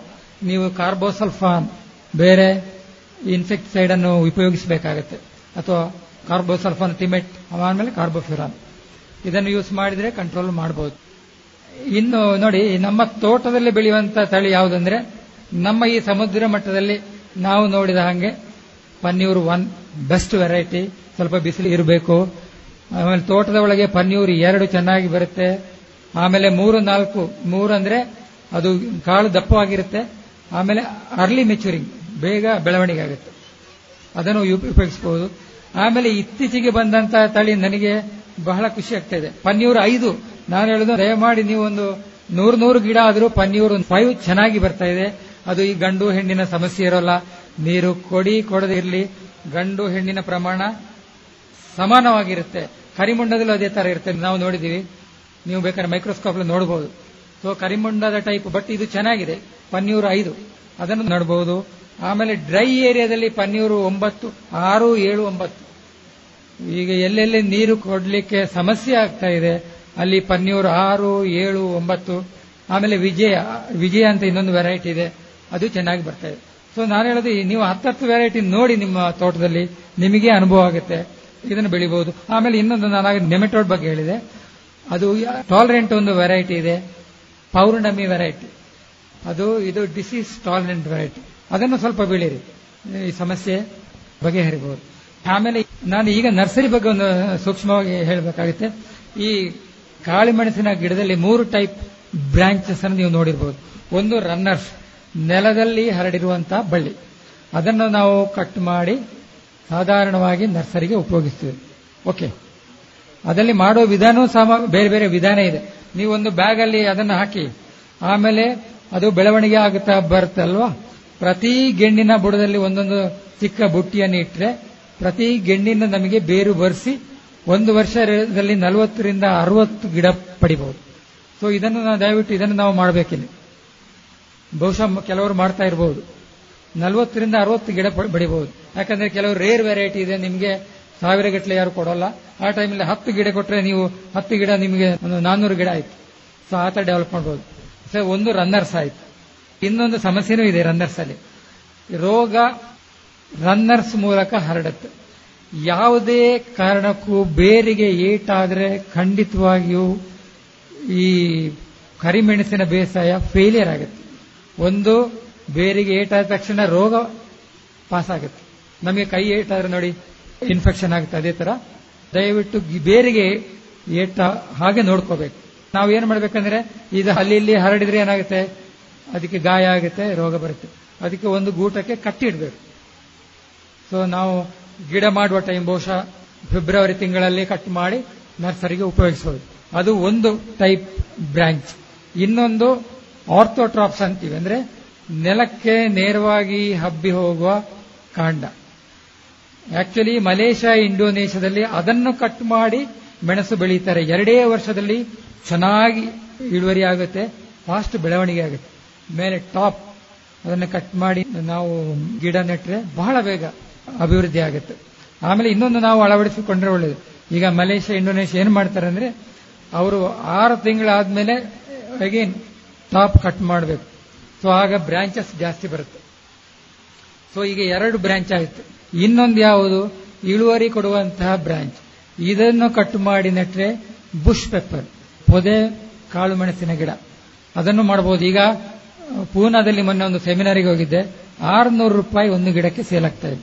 ಎಲ್ಲಾದ್ರೂ ರೋಡ್ ಸೈಡ್ ನಮ್ಮ ನರ್ಸರಿ ಮಾಡಿದ್ರೆ ಅಲ್ಲಿ ಆರುನೂರು ರೂಪಾಯಿ ಅಟ್ಲೀಸ್ಟ್ ನಮಗೆ ಇನ್ನೂರು ರೂಪಾಯಿ ಸಿಗಬಹುದು ಖರ್ಚು ಏನಿಲ್ಲ. ನೀವು ಇಳುವರಿ ಕೊಡುವಂತಹ ಬ್ರಾಂಚ್ ಅನ್ನು ತಂದು ಬೇರು ಬರೆಸಿದ್ರೆ ಆಯ್ತು. ಚೆನ್ನಾಗಿ ಬೆಳಿಬಹುದು ಅದಕ್ಕೂ ಎರಡು, ಸುಮಾರು ವೆರೈಟಿ ಇದೆ. ಈಗ ಸಿರಿಸಿಯಲ್ಲಿ ಒಂದು ಸುಗಂಧಿನಿ ಒಂದು ವೆರೈಟಿ ಇದೆ. ಗೋಲ್ಡ್ ಬೆರೀಸ್ ಅದೊಂದು ವೆರೈಟಿ ಹೊಸ ವೆರೈಟಿ ಅದನ್ನು ನಡ್ಕೋಬಹುದು ಆಮೇಲೆ ನಡುವ ಟೈಮ್ ನಿಮಗೂ ಮೇ ಜೂನಲ್ಲಿ ನಡಲೇಬೇಕು. ಇದು ನೋಡಿ ಇವರ ದೈವದತ್ತವಾದ ನೆರಳಿದೆ ಈಗ ಪಶ್ಚಿಮ, ದಕ್ಷಿಣ ಎತ್ತರ ಇದೆ. ಈ ತರ ಪೂರಾಭಿಮುಖವಾಗಿ ನಾವು ಗಿಡ ನೆಟ್ಟರೆ ಒಳ್ಳೇದು. ಆಮೇಲೆ ಇದಕ್ಕೆ ಪೊಟ್ಯಾಶ್ ಜಾಸ್ತಿ ಬೇಕಾಗುತ್ತೆ. ನೀವು ಯಾವುದೇ ಗೊಬ್ಬರ ಕೊಡಿ ಪೊಟ್ಯಾಶ್ ಕೊಡಿ. ಡಿಎಪಿ ಒಂದು ಮೂಟೆ ಡಿಎಪಿಗೆ ಒಂದು ಬ್ಯಾಗ್ ಎಂಒಪಿ ಫ್ಯಾಕ್ಟಮ್ ಪೋಸ್ಟಿಗೆ ಒಂದು ಮೂಟೆ ಎಂಒಪಿ ಕೊಡಿ. ಪೊಟ್ಯಾಶ್ ಜಾಸ್ತಿ ಬೇಕು. ಪೊಟ್ಯಾಶ್ ಜಾಸ್ತಿ ಅಬ್ಸಾರ್ಪ್ಷನ್ ಆಗುತ್ತೆ. ಆಮೇಲೆ ಸ್ಟ್ರೇಟ್ ಫರ್ಟಿಲೈಸರ್ ಕೊಡಬಹುದು ನೂರು ಗ್ರಾಮ್ ಯೂರಿಯಾ, ಇನ್ನೂರೈವತ್ತು ಗ್ರಾಮ್ ಫಾಸ್ಫರಸ್, ಇನ್ನೂರೈವತ್ತು ಗ್ರಾಮ್ ಎಂಒಪಿ ಕೊಡಬಹುದು ಸೊ ಇದು ಈ ತರ ಕೊಟ್ಟರೆ ಒಳ್ಳೇದು. ಏನೇ ಇದ್ರೂ ಬೇರಿಗೆ ಏಟು ಮಾಡಬಾರದು. ಆಮೇಲೆ ನೀರಿನ ಬಗ್ಗೆ ಪನ್ನೀರು ಒಂದು ನಾನಾಗಲೇ ಹೇಳಿದೆ. ನೀರು ಸ್ಟ್ರೆಸ್ ಕೊಟ್ಟರೆ ಒಳ್ಳೇದು ಪನ್ನೀರು ಒಂದಕ್ಕೆ. ಬಹುಶಃ ಈ ಏರಿಯಾದಲ್ಲಿ ಸ್ಟ್ರೆಸ್ ಬೇಕಾಗಲ್ಲ, ಯಾಕಂದ್ರೆ ಟೆಂಪರೇಚರ್ ಜಾಸ್ತಿ ಇದೆ ಅದರ ಅಗತ್ಯ ಇರೋಲ್ಲ. ನಮ್ಮ ಘಟ್ಟದ ಪ್ರದೇಶದಲ್ಲಿ ಬೇಕಾಗುತ್ತೆ. ಸ್ಟ್ರೆಸ್ ಕೊಟ್ಟು, ನೀರು ಕೊಟ್ಟು ನೋಡಿ ಚೆನ್ನಾಗಿ ಇಳುವರಿ ಆಗುತ್ತೆ. ಆಮೇಲೆ ಬಿಸಿಲು ಜಾಸ್ತಿ ಬೇಕು ಆಮೇಲೆ ಇನ್ನೊಂದು ಏನಂದ್ರೆ ವ್ಯಾಲ್ಯೂ ಎಡಿಷನ್ ಮಾಡಬೇಕಾಗುತ್ತೆ. ನಾವು ಸಾಮಾನ್ಯ ಏನ್ ಮಾಡ್ತೀವಿ? ಇದನ್ನು ಕರಿಮೆಣಸು ಮಾಡಿ ಸೇಲ್ ಮಾಡ್ತೀವಿ. ಅದರ ಬದಲು ವೈಟ್ ಪೇಪರ್ ಮಾಡಿದ್ರೆ ನಮಗೆ ಆದಾಯ ಜಾಸ್ತಿ. ಅದೆಲ್ಲ ಸಿಂಪಲ್ ಟೆಕ್ನಾಲಜಿ ನೀವು ಏನ್ ಮಾಡ್ತೀವಿ? ಈ ಬ್ಲ್ಯಾಕ್ ಪೆಪ್ಪರ್ಗೆ ಇದನ್ನು ಹಾರ್ವೆಸ್ಟ್ ಮಾಡಿ, ಬಿಸಿನೀರಿನಲ್ಲಿ ಬಹುಶಃ ಒಂದು ನಿಮಿಷ ಅದ್ದಿದ್ರೆ ಒಳ್ಳೇದು. ಅದ್ದಿ ಒಣಗಿಸಿದ್ರೆ ಜೆಟ್ ಬ್ಲ್ಯಾಕ್ ಕಲರ್ ಬರುತ್ತೆ. ನಾವು ಬಿಳಿ ಮೆಣಸು ಮಾಡಕ್ಕೆ ಏನಿಲ್ಲ, ಇದನ್ನು ಡಿಕಾರ್ನಿಂಗ್ ಅಂದ್ರೆ ಈಗ ಅದನ್ನು ಕಾಳು ಬಿಡಿಸಿ ನೀರಲ್ಲಿ ಒಂಬತ್ತು ದಿನ ನೆನೆಸಿಡ್ಬೇಕು ಅಥವಾ ನೀರು ಹರಿಯುವಂತೆ ಮಾಡಬೇಕು. ಬ್ಯಾರಲ್ ಆದ್ರೆ ನೀರು ಹರಿಯುವಂತೆ ಮಾಡಿದ್ರೆ ಒಂಬತ್ತು ದಿನ ಇಡಬೇಕು. ಆಮೇಲೆ ನೀವು ಕಾಲಲ್ಲಿ ತೊಳೆದು ಹೊರಗಿನ ಸಿಪ್ಪೆ ತೆಗೆದ್ರೆ ಆಯ್ತು. ಅಲ್ಲಿ ವಿ ಆರ್ ಲೂಸಿಂಗ್ ಓನ್ಲಿ ಐದು ಪರ್ಸೆಂಟ್ ನಷ್ಟ ಆಗ್ಬೋದು. ಆದರೆ ಇಲ್ಲಿ ಪ್ರೀಮಿಯಂ ನಿಮಗೆ ಮೂವತ್ತರಿಂದ ನಲವತ್ತು ಪರ್ಸೆಂಟ್ ಸಿಗುತ್ತೆ. ಈಗ ಜರ್ಮನಿ ಜಪಾನಲ್ಲಿ ಬೇಡಿಕೆ ಇದೆ. ಅದು ಕೆಲವು ವರ್ಷ ಡಬಲ್ ರೇಟ್ ಸಿಗುತ್ತೆ. ಇಲ್ಲಿ ಮುನ್ನೂರು ರೂಪಾಯಿ ಇದ್ರೆ ಅಲ್ಲಿ ಆರ್ನೂರು ರೂಪಾಯಿ ಸಿಗುತ್ತೆ. ಸೊ ನೀರಿನ ವ್ಯವಸ್ಥೆ ಇದ್ರೆ ಇದನ್ನು ಮಾಡ್ಕೋಬಹುದು. ನಾವೀಗ ಗ್ಲೋಬಲೈಸೇಷನ್ ಮುಕ್ತ ಮಾರುಕಟ್ಟೆ ಯುಗದಲ್ಲಿದ್ದೀವಿ. ಸೊ ಅದರ ಮೂಲ ಮಂತ್ರವೇ ಹೇಳುವ ಹಾಗೆ cost efficient and efficiency of production ಅಂದ್ರೆ ಕಡಿಮೆ ಜಾಗದಲ್ಲಿ ಜಾಸ್ತಿ ಉತ್ಪಾದನೆ ಮಾಡಬೇಕು. ನಾವು ಆ ಒಂದು ನಿಟ್ಟಿನಲ್ಲಿ, ಆಮೇಲೆ ನಮ್ಮ ಎದುರು ಎರಡು ಚಾಲೆಂಜಸ್ ಇದೆ. ಎರಡು ಸವಾಲುಗಳನ್ನು ನಾವು ಎದುರಿಸಬೇಕಾಗುತ್ತೆ. ಯಾವುದಂದ್ರೆ challenges for quality challenges for productivity ಅದನ್ನು ಎರಡನ್ನು ಸಹ ನಮಗೆ ಇಲ್ಲಿ ವೈಜ್ಞಾನಿಕವಾಗಿ ನಮಗೆ ಟೆಕ್ನಾಲಜಿ ಇದೆ. ಇದುವರೆಗೆ ಸಾಂಬಾರು ಮಂಡಳಿಯ ಹಿರಿಯ ವಿಜ್ಞಾನಿಗಳಾದ ಡಾಕ್ಟರ್ ಕೃಷ್ಣ ಭಟ್ಟ ಅವರಿಂದ ಕಾಳುಮೆಣಸು ಕೃಷಿಯ ಕುರಿತ ವೈಜ್ಞಾನಿಕ ಮಾಹಿತಿಯನ್ನ ಕೇಳಿದಿರಿ.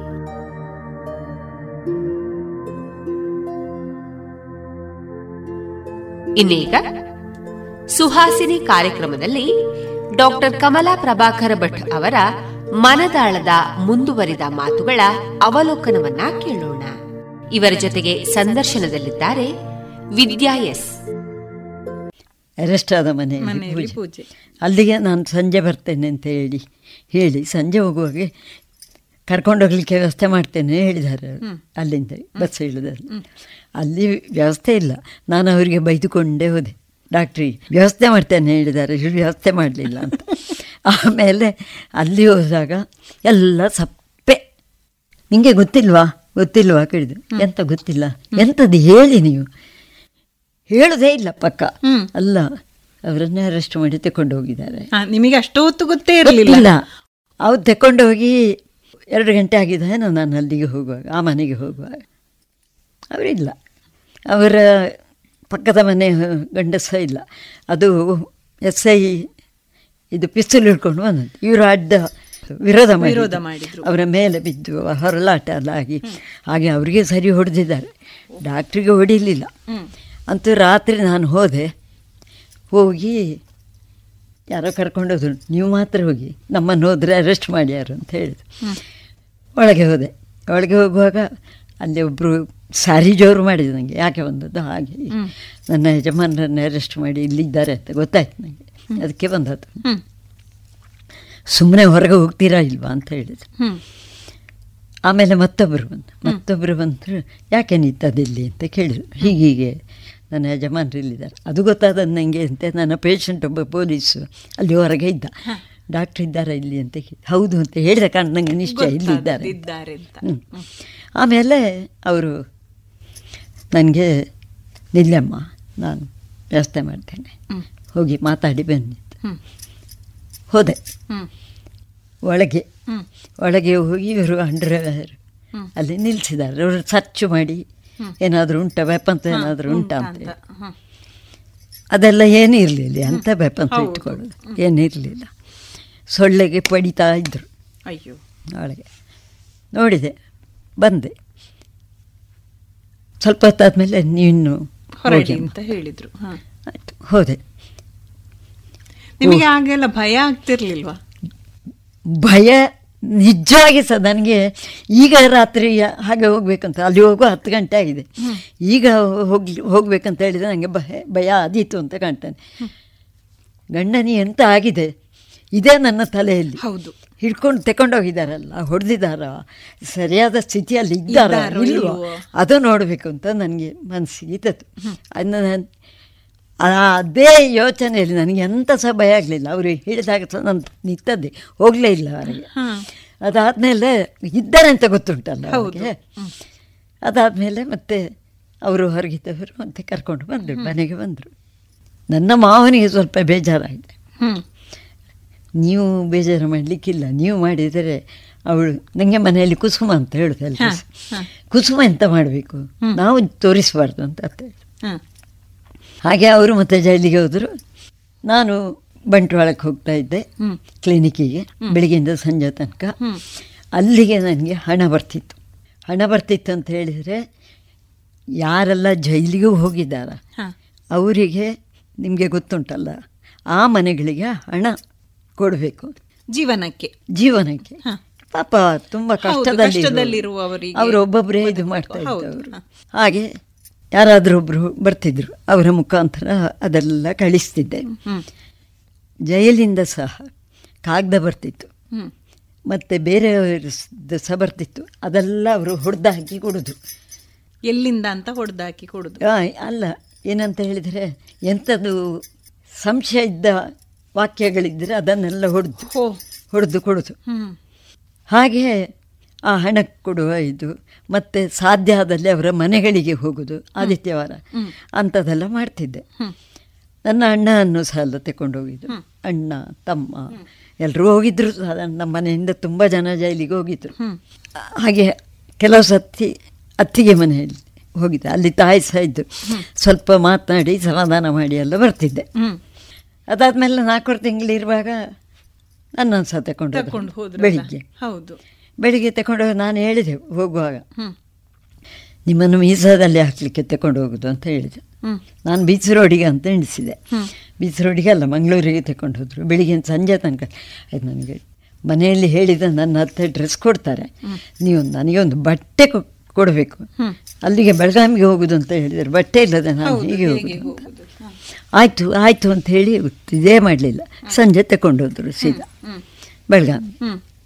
ರಾತ್ರಿ ಇಡೀ ನನ್ನ ಕೈಯಲ್ಲಿ ಎಂತ ಇಲ್ಲ ಒಂದು ಬೈರಸ್ ಮಾತ್ರ.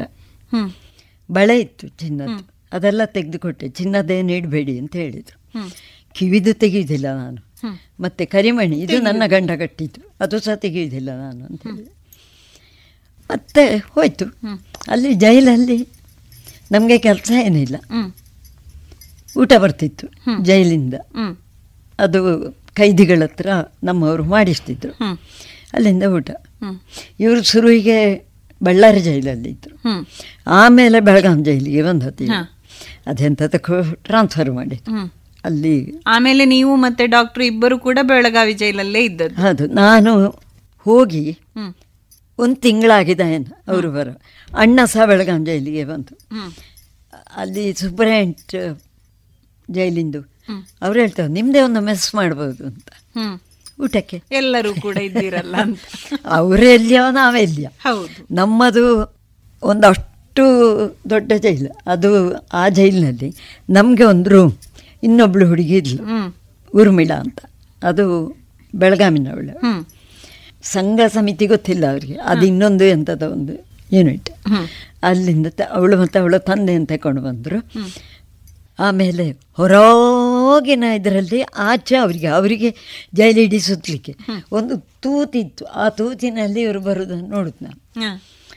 ಮತ್ತೆ ಸಂಜೆ ಆ ಜೈಲಿನ ಅವರಿಗೆ ಒಂದು ಗಂಟೆ ಪುರ್ಸತ್ತು. ಮತ್ತೆ ಒಳಗೆ ಹಾಕ್ತಿದ್ರು ನಮ್ಮನೆ ನಮ್ಮನ್ನು ಎಂಟು ಗಂಟೆಗೆ ಒಳಗೆ ಹಾಕ್ತಿದ್ರು. ಅವರನ್ನು ಆರು ಗಂಟೆಗೆ ಒಳಗೆ ಹಾಕಿ ಐದರಿಂದ ಆರರವರೆಗೆ ಅವರಿಗೆ ಪುರ್ಸೊತ್ತು.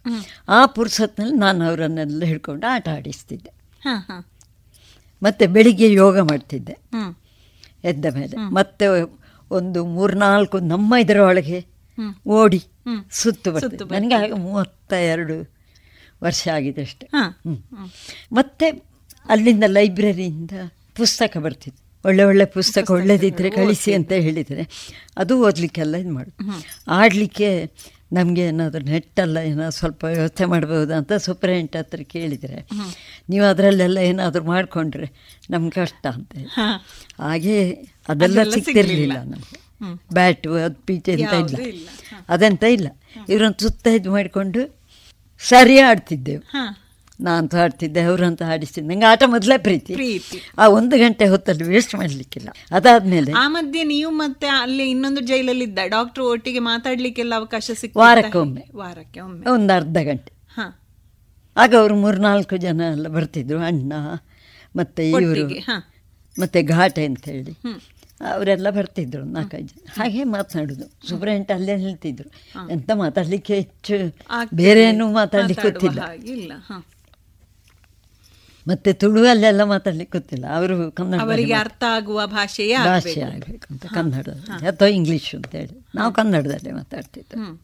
ಊರಿಗೆ ಹೋಗುವಾಗ ಸೀರೆ ಇರಲಿಲ್ಲಲ್ಲ? ಹೌದು. ಬೆಳಗಾವಿನ ಸ್ವಯಂ ಸೇವಕರಿಗೆ. ಯಾರೋ ಅದು ರಾಮ್ ಭಟ್ರ ಹೆಂಡತಿ ಜೈಲಿಗೆ ಬಂದಿದ್ದಾರೆ ಅಂತ. ಏನು ಬಟ್ಟೆ ಇಲ್ಲದೆ ತೆಕೊಂಡು ಬಂದಿದ್ದಾರೆ ಅಂತ ಅಂತ ಅವರಿಗೆ ಹೇಳಿದ್ರು. ತಂಗಿ ಅಂತ ಗೊತ್ತಾಗ್ಲಿಲ್ಲ. ಅವರು ಒಂದು ಸೀರೆ ಎಲ್ಲ ಕಳಿಸಿದ್ರು ನಾನು ಅಷ್ಟರವರೆಗೆ ಒಂದು ಚೂರು ಕಣ್ಣೀರು ಹಾಕಲಿಲ್ಲ. ಆ ಸೀರೆ ಇಟ್ಕೊಂಡು ಮಾತ್ರ ಕಣ್ಣೀರು ಹಾಕಿದೆ. ನಂಗೆ ಯಾರ್ಯಾರೋ ನನಗೆ ಸೀರೆ ಇಲ್ಲ ಅಂತ ಹೇಳಿ ತೆಗೆದು ಕೊಡುವ ಹಾಗೆ ಆಯ್ತಲ್ಲ. ಹೌದು. ಅದನ್ನು ನೋಡಿ ಮಾತ್ರ ನಾನು ಹತ್ತಿದ್ದೇನೆ. ಇಲ್ಲದೆ ನಾನು ಅಳ್ಳಿಲ್ಲ. ತಗೊಂಡು ಬರುವಾಗ ಸಹ ಅಳ್ಳಿಲ್ಲ. ಹಾಂ. ಆಮೇಲೆ ನಾನು ಖುಷಿಯಲ್ಲೇ ಕಳೆದಿದ್ದೇನೆ ಅಲ್ಲಿ. ಏನು ತೊಂದರೆ ಇಲ್ಲ. ನಿಮಗೆ ಅಲ್ಲಿ ಆ ಹಿಂಸೆ ಅಂತದೆಲ್ಲ ಏನು ಏನಿಲ್ಲ ಇಲ್ಲ ಅಲ್ಲಿ ಇರುದೇ ಹಿಂಸೆ ಹೌದು. ಮನೆಯಲ್ಲಿ ಇರುವುದು ಬೇರೆ. ಅದನ್ನೆಲ್ಲ ಯೋಚನೆ ಮಾಡಲಿಕ್ಕಿಲ್ಲ. ಪುಸ್ತಕ ಓದೋದು ಆಡೋದು ಸುತ್ತು ಬರೋದು ಯೋಗ ಮಾಡೋದು ಇದೇ ಮಾಡ್ತಿದ್ದೆ. ಜೈಲಲ್ಲಿ ಹಾಗೆ ಸಮಯಗಳು ನಾಲ್ಕೂವರೆ ತಿಂಗಳು ಸಹ. ಮತ್ತೆ ಇಲೆಕ್ಷನ್ ಡಿಕ್ಲೇರ್ ಆಯ್ತಲ್ಲ? ಇಲೆಕ್ಷನ್ ಡಿಕ್ಲೇರ್ ಆದಮೇಲೆ ನಮ್ಮಂಥವರನ್ನೆಲ್ಲ ಬಿಡಬೇಕು ಅಂತ ಬಿಡಬೇಕು ಅಂತ ಆಯಿತು. ಹಾಗೆ ನಮ್ಮನ್ನೆಲ್ಲ ಬಿಟ್ಟರು ನಮ್ಮ ಡಾಕ್ಟ್ರನ್ನು ಇನ್ನು ಕೆಲವರನ್ನು ಮುಖ್ಯ ಮುಖ್ಯಸ್ಥರನ್ನು ಬಿಡಲಿಲ್ಲ. ಓಹೋ ಆಗ್ಲೂ ಬಿಡ್ಲಿಲ್ಲ. ಹ. ಇವರು ಅಲ್ಲಿಂದ ಹೊರಡುವಾಗ ಎಲ್ಲರನ್ನು ಒಮ್ಮೆ ಬಿಟ್ಟರು ಅವರೊಟ್ಟಿಗೆ ಅಲ್ಲಿ ಬಿಟ್ಟದಂತ ಹೇಳಿದ್ರೆ ಗೇಟಿನವರಿಗೆ ಮೇನ್ ಗೇಟಿನವರಿಗೆ. ಆಗ ಬೋಲೋ ಭಾರತ್ ಮಾತಾಕಿ ಜೈ ಎಲ್ಲ ಎಲ್ಲ ಎಲ್ಲ ಆಯ್ತು. ನನ್ನ ಹತ್ರ ಹೇಳಿದ್ರು ಜೈಲಿಗೆ ಬಂದು ತೋರಾಗಿದ್ ನೀನು. ಮೊದಲಿನ ಹಾಗೆ ಆಗಬೇಕು ಅಷ್ಟು ಸುತ್ತ ಹಾಕಬೇಕು ನೀನು ಸುಮ್ಮನೆ ಕೂತ್ಕೊಳ್ಬಾರ್ದು ಅಂತ. ಆಯಿತು ಹೇಳಿ ನಾನು ಅದೇ ಕೆಲಸ ಮಾಡಿದ್ದೇನೆ. ಎಲ್ಲ ಇಲೆಕ್ಷನಿಗೆ ಕೆಲಸ ಮಾಡುವಂಥದ್ದು ಬೆಳಿಗ್ಗೆ ಸಂಜೆ ತನಕ. ಕೆಲವು ಹೊತ್ತಿ ಊಟ ಇಲ್ಲ ಕೆಲವು ಸತಿ ಅವಲಕ್ಕಿ ಕೆಲವು ಸತಿ ನೀರು ಕೆಲವು ಸತಿ ಬೊಂಡವೆ. ಹೀಗೆಲ್ಲ ಆಯಿತು. ಕೆಲವರೆಲ್ಲ ಅಪ್ಪಿ ಹಿಡಿದು ಅಳುದು. ಹೌದು. ಇದೆಲ್ಲ ಅಮ್ಮ ಬಂಗ ಅಂಡೀರಿ ಹಾಗೆ ಹೀಗೆಲ್ಲ. ಅದೆಲ್ಲ ಅನುಭವಿಸಿ ಎಲ್ಲ ಆಯಿತು. ಮತ್ತು ಇಲೆಕ್ಷನ್ ಆಯಿತು. ಇಲೆಕ್ಷನ್ ಆಗಿ ನನ್ನ ಅಣ್ಣಂದಿರು ಬಂದಿದ್ದರು ಮನೆ ಈಗ ಎಲ್ಲಾದ್ರೂ ನಾವು ಸೋತರೆ ಅಥವಾ ಗಲಾಟೆ ಆದರೂ ಸಹ.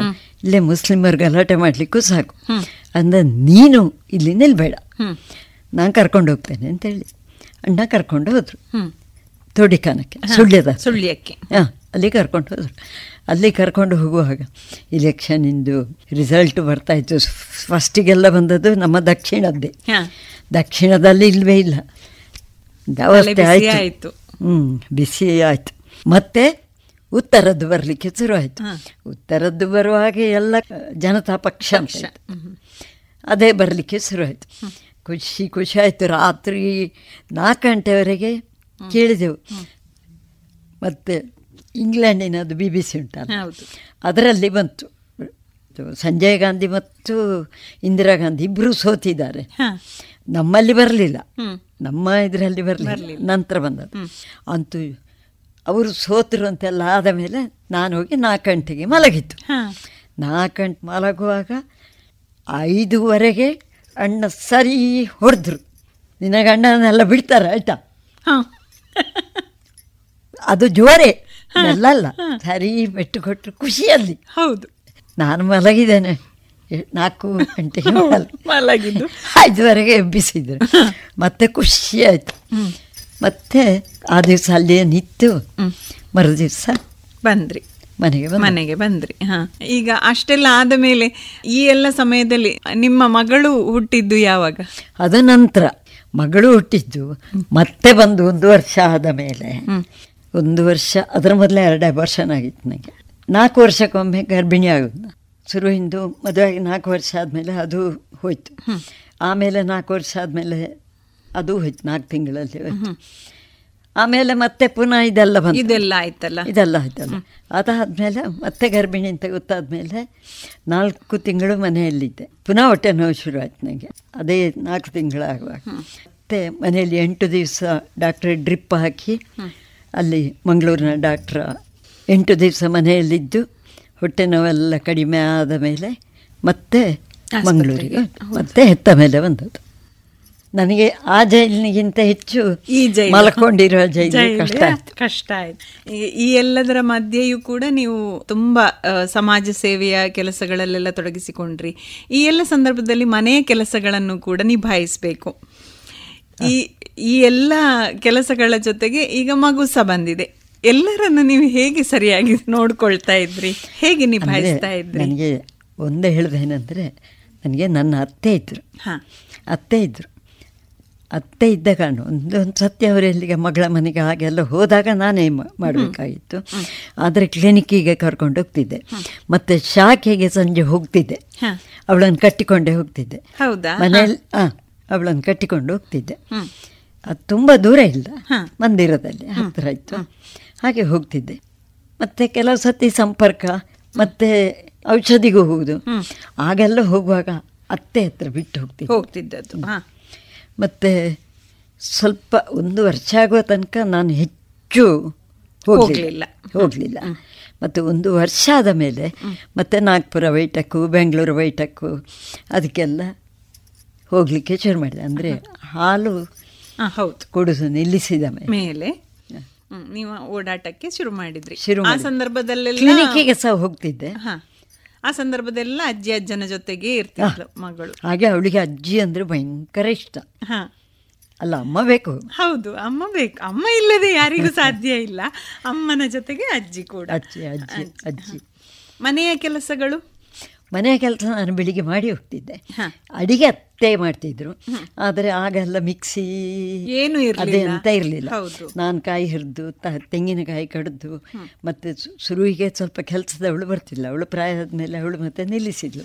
ಹಾಗೆ ನೆಲ ಒರೆಸಿ ಇದೆಲ್ಲ ಮಾಡಿ ಕೊಟ್ಟು ಮತ್ತೆ ಬಟ್ಟೆ ಸಹ ತೊಳೆದು. ಮಾವನ ಬಟ್ಟೆ ಸದಾ ತೊಳೆದು ತೊಳ್ತೇ ಹೋಗ್ತಿದ್ದೆ. ಮಾವ ಅವಳಿಗೆ ಹೋಗ್ಲಿಕ್ಕೆ ತೊಂದರೆ ಆಗ್ತಂತ ಬೇಗ ಕೊಡ್ತಿದ್ರು. ಅತ್ತೆಗೆ ಸ್ವಲ್ಪ ಕಷ್ಟ ಆಗ್ತಿತ್ತು. ಅಡಿಗೆ ಮಾಡಲಿಕ್ಕೆ ಮಾತ್ರ. ಅಡಿಗೆ ಅತ್ತೆ ಮಾಡ್ತಿದ್ರು. ಮತ್ತೆ ಚಂದ ರುಚಿ ಮಾಡ್ತಿದ್ರು ಅತ್ತೆ. ಹಾಗೆ ನನಗೆ ಅವರು ಮಾಡಿದರೆ ಖುಷಿ ಆಗೋದು. ಅದಕ್ಕೆ ಎಲ್ಲ ಸಹಾಯಗಳನ್ನು ಮಾಡಿ ಮತ್ತೆ ಕ್ಲಿನಿಕ್ಕಿಗೆ ಹೋಗ್ತಿದ್ದೆ. ಹೋಗ್ತಾ ಇದ್ರಿ. ಈ ಮಧ್ಯೆ ಆ, ಅತ್ತೆ ಮಾವ ಇಲ್ಲ ಅಂತ ಆದ ನಂತರದ ದಿನಗಳಲ್ಲಿ ನಿಮ್ಮ ಮನೆಯನ್ನ ಏಕಾಏಕಿ ಒಮ್ಮೆ ಆ ಬದಲಾವಣೆಗೆ ನಿಮಗೆ ಮೊದಲೇ ಕಷ್ಟ ಆಗ್ಲಿಲ್ವಾ? ಮಾವ ಮೊದಲೇ ಒಂದು ಹತ್ತು ವರ್ಷ ಮೊದಲೇ ತೀರು ಆದ್ರಿಂದ ಲಂಗ್ಸು ಅಷ್ಟು ಸರಿ ಇರಲಿಲ್ಲ. ಮತ್ತೆ ಕೊನೆ ಕೊನೆಗೆ ಬಿಟ್ರು. ಬಿಟ್ಟರು ಸಹ ಅದು ಕೆಮ್ಮು ಜಾಸ್ತಿ ಜಾಸ್ತಿ ಆಯ್ತು. ಹ್ಮ್. ಎಕ್ಸ್ಪಾಂಡ್ ಆಗಿತ್ತು. ದೊಡ್ಡದಾಗಿತ್ತು. ಶ್ವಾಸ ತಗೊಳ್ಳುವಾಗ ಆ ಶಬ್ದ ಕೇಳ್ತಾ ಇತ್ತು. ಅದು ಉಬ್ಬಸ ಅಲ್ಲ. ಅಲ್ಲ. ಈ ತೊಂದರೆಯಿಂದಾಗಿ ಬಂದಂತ ಶಬ್ದ. ಹಾಗೆ ಸ್ವಲ್ಪ ಹುಷಾರಿದ್ರು ಅಂತ ಅವರು ಮಗಳ ಮನೆಗೆ ಮಗನ ಮನೆಗೆ ಮಗಳು ಒತ್ತಾಯ ಮಾಡಿದ್ಲು. ಬನ್ನಿ ಅಪ್ಪ ಈಗ ಸ್ವಲ್ಪ ಹುಷಾರಿದ್ರಲ್ಲ ಅತ್ತೆ ಮಾವ ಹೋದರು. ಆಗ ಮಗಳು ಸ್ವಲ್ಪ ದೊಡ್ಡವಳಾಗಿ. ಹೌದು. ಮನೆಯ ಅಡಿಗೆ ಕೆಲಸ ಎಲ್ಲ ಮುಗಿಸಿಕೊಂಡು ಕ್ಲಿನಿಕ್ಕು ಆಮೇಲೆ ದೇಶ ಸೇವೆ. ಅದೆಲ್ಲ ಒಟ್ಟಿಗೆ ಒಟ್ಟಿಗೆ ನೋಡಿಕೊಂಡು ಮಾಡ್ತಾ ಇದ್ರಿ. ಈ ಮಧ್ಯೆ ಈ ಎಲ್ಲ ಕೆಲಸಗಳ ಜೊತೆಗೆ ಈಗ ನಮ್ಮ ನಮ್ಮಂಥ ಮಹಿಳೆಯರಿಗೆ ಅಥವಾ ನೀವು ಮಕ್ಕಳಿಗೆ ನಮ್ಮನ್ನ ಒಂದು ದೇಶ ಸೇವೆಯ ಕಾರ್ಯಗಳಲ್ಲಿ ಅಥವಾ ಒಂದು ಒಳ್ಳೆಯ ಕೆಲಸಗಳಲ್ಲಿ ತೊಡಗಿಸಿಕೊಳ್ಬೇಕಾದ್ರೆ ಏನು ಮಾಡಬೇಕು ಅಂತ ಹೇಳಲಿಕ್ಕೆ ಇಷ್ಟಪಡ್ತೀರಿ? ನನ್ನ ಮನಸ್ಸಿಗೆ ಅನ್ನಿಸೋದು. ಈಗ ಹೆಂಗಸರು ಅಂತ ಆದರೆ ಅವರು ಮಕ್ಕಳಿಗೆ ಮನೆಯ ಮಕ್ಕಳಿಗೆ ಮೊದಲು ನಮ್ಮ ಸಂಸ್ಕಾರ ಸಂಸ್ಕೃತಿ ಏನು ಅಂತ ಗೊತ್ತಿದೆ ಈಗ ರಾಮಾಯಣ ಮಹಾಭಾರತ ಎಷ್ಟೋ ಜನ ನಮ್ಮ ತಾಯಂದಿರಿಗೆ ಗೊತ್ತಿಲ್ಲ. ಅದನ್ನು ಅವರು ಹೇಳುವ ಹಾಗೆ. ಓದಲಿಕ್ಕೆ ಬರ್ತಂಥವ್ರು ಓದಿ ಆದರೂ ಸ್ವಲ್ಪ ಇದು ಮಾಡಿ. ಈಗ ಮತ್ತೆ ಮೊದಲಿನ ಹಾಗೆ ಎಲ್ಲ ಕೆಲಸಗಳಿಗೆ ಎಲ್ಲ ಮಿಷನ್ಗಳು ಉಂಟು. ಆದ್ದರಿಂದ ಸಮಯ ಉಂಟು. ಸಮಯ ಇಲ್ಲ ಅಂತ ಹೇಳುವುದು ಸುಮ್ಮನೆ. ಆದ್ದರಿಂದ ಈಗ ಕೆಲಸಕ್ಕೆ ಹೋಗುವವರಿಗಾದರೂ ಸಹ ವಾರಕ್ಕೆ ಒಂದು ದಿವಸ ರಜೆ ಇದ್ದೇ. ಇರ್ತದೆ. ಹೌದು. ಆ ಸಮಯದಲ್ಲಿ ಆದರೂ ಕೂಡ ಇವರು ಮಕ್ಕಳಿಗೆ ಸಣ್ಣನಿಂದಲೇ ಇದು ಮಾಡಿ. ಮತ್ತು ಈಗ ಮೊಬೈಲ್ ಈಗ ಮೊಬೈಲ್ ಕೊಡಲೇಬೇಕಾಗಿದೆ. ಹೌದು, ಆದರೆ ಮೊಬೈಲ್ ಕೊಡುವಾಗ ಸಹ ಯೋಚನೆ ಮಾಡಬೇಕು. ಅವರಿಗೆ ಸರಿ ಬುದ್ಧಿ ಬರುವಲ್ಲಿವರೆಗೆ ಮೊಬೈಲ್ ಕೊಡೋದು ಸರಿಯಲ್ಲ. ಆ ಮೊಬೈಲ್ನಲ್ಲಿ ನೋಡಿಯೇ ಇವತ್ತಿನ ಇಂಥ ಇದು ಹಾಳಾಗಲಿಕ್ಕೆ ಕಾರಣ ಆಯಿತು ಅಂತ ಹೇಳ್ತೀರಿ. ಇದು ತರುಣ ತರುಣಿಯರು. ಅವರು ಅದರಲ್ಲೇ ಇರೋದು. ಮುಸ್ಕಾಕೊಂಡು ಸಹ ನೋಡೋದು ಅದನ್ನು ಹೌದು. ಆದ್ದರಿಂದ ಅದನ್ನ ಬಗ್ಗೆ ಜಾಗೃತಿ ಮತ್ತು ಯಾರ ಜೊತೆ ಇವರಿಗೆ ಸಂಬಂಧ ಇದೆ ಸಂಬಂಧ ಸರಿಯಾಗಿ ನೋಡಿಕೊಳ್ಳಬೇಕು. ಸ್ವಲ್ಪ ಶಾಲೆಗೆ ಸಹ ಬಂದು ಅದನ್ನು ವಿಚಾರಿಸಬೇಕು ಅವರು. ಸಂಪರ್ಕ. ಹೇಗಿದ್ದಾಳೆ? ಸಂಪರ್ಕ ಇದು ಶಾಲೆ ಇದಕ್ಕೆ ಕೆಲಸಕ್ಕೆ ಮಹತ್ವ ಕೊಡ್ತಾಳ ಅಥವಾ ಬೇರೆದಕ್ಕೆ ಮಹತ್ವ ಕೊಡ್ತಾಳೆ? ಇದೆಲ್ಲ ತಾಯಿಯಾಗಿ ಮೊದಲು ನಮ್ಮ ಮನೆ. ನಮ್ಮ ಮನೆಯಲ್ಲಿ ಮತ್ತೆ ಸರಿ ಇದ್ದಾರಂತ ಅಂತ ಆದರೆ ಸ್ವಲ್ಪ ಎಜುಕೇಷನ್ ಉಂಟು ಅಂತ ಆದರೆ. ನಮ್ಮ ಮಕ್ಕಳನ್ನು ಸೇರಿಸಿ ಏನಾದರೂ ಮಾಡಬಹುದು ಮಾಡಬಹುದು ಏನೋ ಮಾಡಬಹುದು ಶ್ಲೋಕ ಹೇಳಿಕೊಡೋದಾ ಇದು ಮಾಡೋದಾ ಆಟ ಹೇಳಿಕೊಡೋದಾ ಇದು ಹೇಳಿಕೊಡೋದಾ? ಇಂಥದ್ದನ್ನು ಈಗ ಬಾಲಗೋಕುಲ ಥರ ಅಷ್ಟೇ ಕ್ರಮ ಪ್ರಕಾರ ಅಲ್ಲದೇ ಇದ್ದು ಹಾಗೆ ಮಾಡಬಹುದು ಮತ್ತು ತರುಣಿಯರಾದರೂ ಸಹ ಮತ್ತು ಇಂಥ ಕೆಲಸಗಳಿಗೆ ಒಳ್ಳೆ ಕೆಲಸಗಳಿಗೆ ಮನೆಯಲ್ಲಿ ಹಿಡ್ದಿಡಬಾರ್ದು. ಹೌದು. ಹಿಡ್ದಿಡಬಾರ್ದು. ಅವರನ್ನು ಕಳಿಸ್ ಕಳಿಸ್ಬೇಕು. ಒಳ್ಳೆ ದೃಷ್ಟಿಯಿಂದಾಗುವ ಪ್ರತಿಭಟನೆ. ನೀನು ಹೋಗ್ಬೇಡ. ಅದರೆಲ್ಲ ಸಿಕ್ಕಾಕೊಳ್ಬೇಡ ಅಂತ ತಾಯಂದ್ರು ಮಾಡೋದು ಅದೇ ಅದರಿಂದ ಅಂಥದ್ದನ್ನು ಮಾಡದೆ ಸ್ವಲ್ಪ ಅಂಥದ ಕೆಲಸಕ್ಕೆ ಪ್ರೋತ್ಸಾಹ ಕೊಡಬೇಕು. ಇದನ್ನು ಮಾಡಬೇಕು. ಮತ್ತೆ ಹುಡುಗಿಯರಾದರೆ ಸ್ವಲ್ಪ ಕರಾಟೆಯ ಅಂಥದ ಇಂಥದ ತಮ್ಮ ಇದನ್ನು ರಕ್ಷಣೆ ತಾವೇ ಮಾಡಿಕೊಳ್ಳುವ ಹಾಗೆ ಬೆಳೆಯುವ ಹಾಗೆ ಹಾಗೆ ಬೆಳೆಯುವ ಹಾಗೆ ಮಾಡಬೇಕು. ಈಗ ಸಾಮಾನ್ಯವಾಗಿ ನಾವು ನೋಡಿದ ಹಾಗೆ ಇತ್ತೀಚಿನ ದಿನಗಳಲ್ಲಿ ಹುಡುಗಿಯರು ಬೇಕಾದ ಹಾಗೆ ಎಲ್ಲಿಗೆ ಹೊರಗೆ ಹೋಗಲಿಕ್ಕೆ ಯಾವುದೇ ಸಮಸ್ಯೆ ಇರಲಿಲ್ಲ. ನಿಮಗೂ ಕೂಡ ಆ ಅವಕಾಶ ಸಿಕ್ಕಿದೆ ಅಂತ ನೀವು ಹೇಳಿದ್ರಿ. ನಿಮ್ಮ ಮಗಳನ್ನು ನೀವು ಹೇಗೆ ಬೆಳೆಸಿದ್ರಿ? ನನ್ನ ಮಗಳನ್ನು ಸಹ ನಾನು ಹೀಗೆ ಇಂಥ ಕೆಲಸಕ್ಕೆಲ್ಲ ಕಳಿಸಿದ್ದೇನೆ. ಕಳಿಸಿದ್ದೇನೆ. ಇದು ಮಾಡುವಾಗ ಸಹ ನಾನು ಹೋಗುವಾಗ ಒಟ್ಟಿಗೆ ಸಹ ಕರ್ಕೊಂಡು ಹೋಗೋದು. ಕರ್ಕೊಂಡು ಹೋಗ್ತಿದ್ದೆ. ಮತ್ತು ನಾಗ್ಪುರಕ್ಕೆಲ್ಲ ಹೋಗುವಾಗ ಮಕ್ಕಳನ್ನು ಕರ್ಕೊಂಡು ಹೋಗ್ತಿರ್ಲಿ. ಇಲ್ಲಿ ಶಾಖೆಗೆ ಹೋಗುವಾಗ ಮತ್ತೆ ಇದಕ್ಕೆ ಎಲ್ಲ ಕರ್ಕೊಂಡು ಹೋಗ್ತಿದ್ದೆ. ರಜಾ ಇದ್ದಾಗ ಅಂದರೆ ಹದಿನೈದು ದಿವಸದ್ದು ಮತ್ತೆ ದೊಡ್ಡ ರಜೆ. ಇಂಥ ರಜೆ ಇದ್ದಾಗ ಅವಳನ್ನು ಇನ್ನೊಂದು ಹುಡುಗಿ ಒಟ್ಟಿಗೆ ವಿಸ್ತಾರಿಕೆಯಾಗಿ ಸಹ ಕಳಿಸಿದ್ದೇನೆ ಮಗಳನ್ನು ನಾನು ಕಳಿಸಿದೆ. ಮತ್ತೆ ನೋಡಿಕೊಂಡಿದ್ದೇನೆ ನಾನು. ಆ ದೃಷ್ಟಿಯಿಂದ ಹೇಗಿರಬೇಕು? ಹೌದು. ಅವಳಿಗೆ ಸ್ವಲ್ಪ ಕತೆ ಕೇಳುವ ಇಂಟ್ರೆಸ್ಟ್ ಇರಲಿಲ್ಲ. ಇರಲಿಲ್ವಾ. ಇರಲಿಲ್ಲ. ಮೊಮ್ಮಕ್ಕಳು ಕೇಳ್ತಾ ಇದ್ದ ಮೊಮ್ಮಕ್ಕಳಿಗೆ ತುಂಬ ಕತೆ ಹೇಳಿದೆ ನಾನು. ಆದರೆ ಅವಳಿಗೆ ಕತೆ ಆದರೆ ಶ್ಲೋಕ ಎಲ್ಲ ನಾನು ಹೇಳಿಕೊಡ್ತಾ ಇದ್ದೆ. ಈಗ ಲಕ್ಷ್ಮಿ ಮತ್ತು ನಮ್ಮ ಸಮಿತಿಯ ಪ್ರಾರ್ಥನೆ. ಇದೆಲ್ಲ ಸ್ನಾನ ಮಾಡುವಾಗ ಅದಕ್ಕೆ ಇದಕ್ಕೆ ಎಲ್ಲ ನನಗೆ ಸಮಯ ಇರುವಾಗ ನಾನು ಹೇಳಿಕೊಡ್ತಾ ಇದ್ದೆ. ಹೇಳಿಕೊಡ್ತಾ ಇದ್ದದ್ರಿಂದ ಅವಳು ಬೇಗ ಕಲಿಸ್ಲು ಅದೆಲ್ಲ. ಈಗ ನನ್ನಿಂದ ಜಾಸ್ತಿ ಅವಳು ಹೇಳ್ತಾರೆ. ಈಗ ಎಂತ ಅಥರ್ವ ಶಿಷ್ಯ ಮತ್ತು ಇದು ಇನ್ನು ಸುಮಾರೆಲ್ಲ ಶ್ಲೋಕಗಳನ್ನು ಅವಳು ರಾತ್ರಿ ಅವಳು ಮಗಳು ಮಗ. ಮಗ ಪೋಕ್ರೆ ಮಾಡ್ತಾನೆ ಸ್ವಲ್ಪ. ಆದರೆ ಮಗಳು ಅವಳು ಹೇಳ್ತಾ ಕೂತ್ಕೊಳ್ತಾರೆ. ಮತ್ತೆ ಅವಳು ಈಗ ಸಹ ಕೆಲಸ ಮಾಡುವಾಗ ಕ್ಯಾಸೆಟ್ ಇಟ್ಟು ಅದನ್ನೆಲ್ಲ ಕೇಳಿಸ್ತಾರೆ ಕೇಳಿಸ್ಕೊಡ್ತಾಳೆ. ಕೇಳಿಸ್ಕೊಳ್ತಾಳೆ ಇವಳು ಸಹ ಮೊಮ್ಮಗಳು ಮೊಮ್ಮಗಳು ಕೂಡ. ಓಡ್ತಾನೆ ಅದೇ. ಸಾಮಾನ್ಯ ಹುಡುಗರ ಪೋಖ್ರಿತನ ಇರ್ತದೆ. ಹುಡುಗಿ ಸಹ ಈಗ ಒಳ್ಳೆದಿದ್ದಾಳೆ. ಒಳ್ಳೆದಿದ್ದಾಳೆ.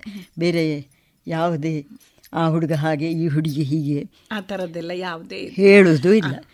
ಧನಾತ್ಮಕ ಚಿಂತನೆಗಳಿಗೆ ಹೆಚ್ಚಿನ ಇಲ್ಲ ಪುಸ್ತಕಗಳನ್ನು ಓದ್ತಾಳೆ ಅವಳು. ಮಹಾಪುರುಷರ ಪುಸ್ತಕಗಳು. ಅಜ್ಜಿಯ ಅಭ್ಯಾಸ ಅವಳಿಗೂ ಬಂದಿದೆ. ಹೌದು. ಅವಳು ಲಕ್ಷ್ಮಿ ಹೇಳುದು ನಿನ್ನದೇ ಪುಳ್ಳಿ ಆಯ್ತಾ ಅವಳು? ಅದೇ. ಈಗ ಲಕ್ಷ್ಮಿ ಎಲ್ಲ ಶ್ಲೋಕ ಎಲ್ಲ ಓದೋದು. ಅದೆಲ್ಲ ಮಾಡ್ತಾಳೆ.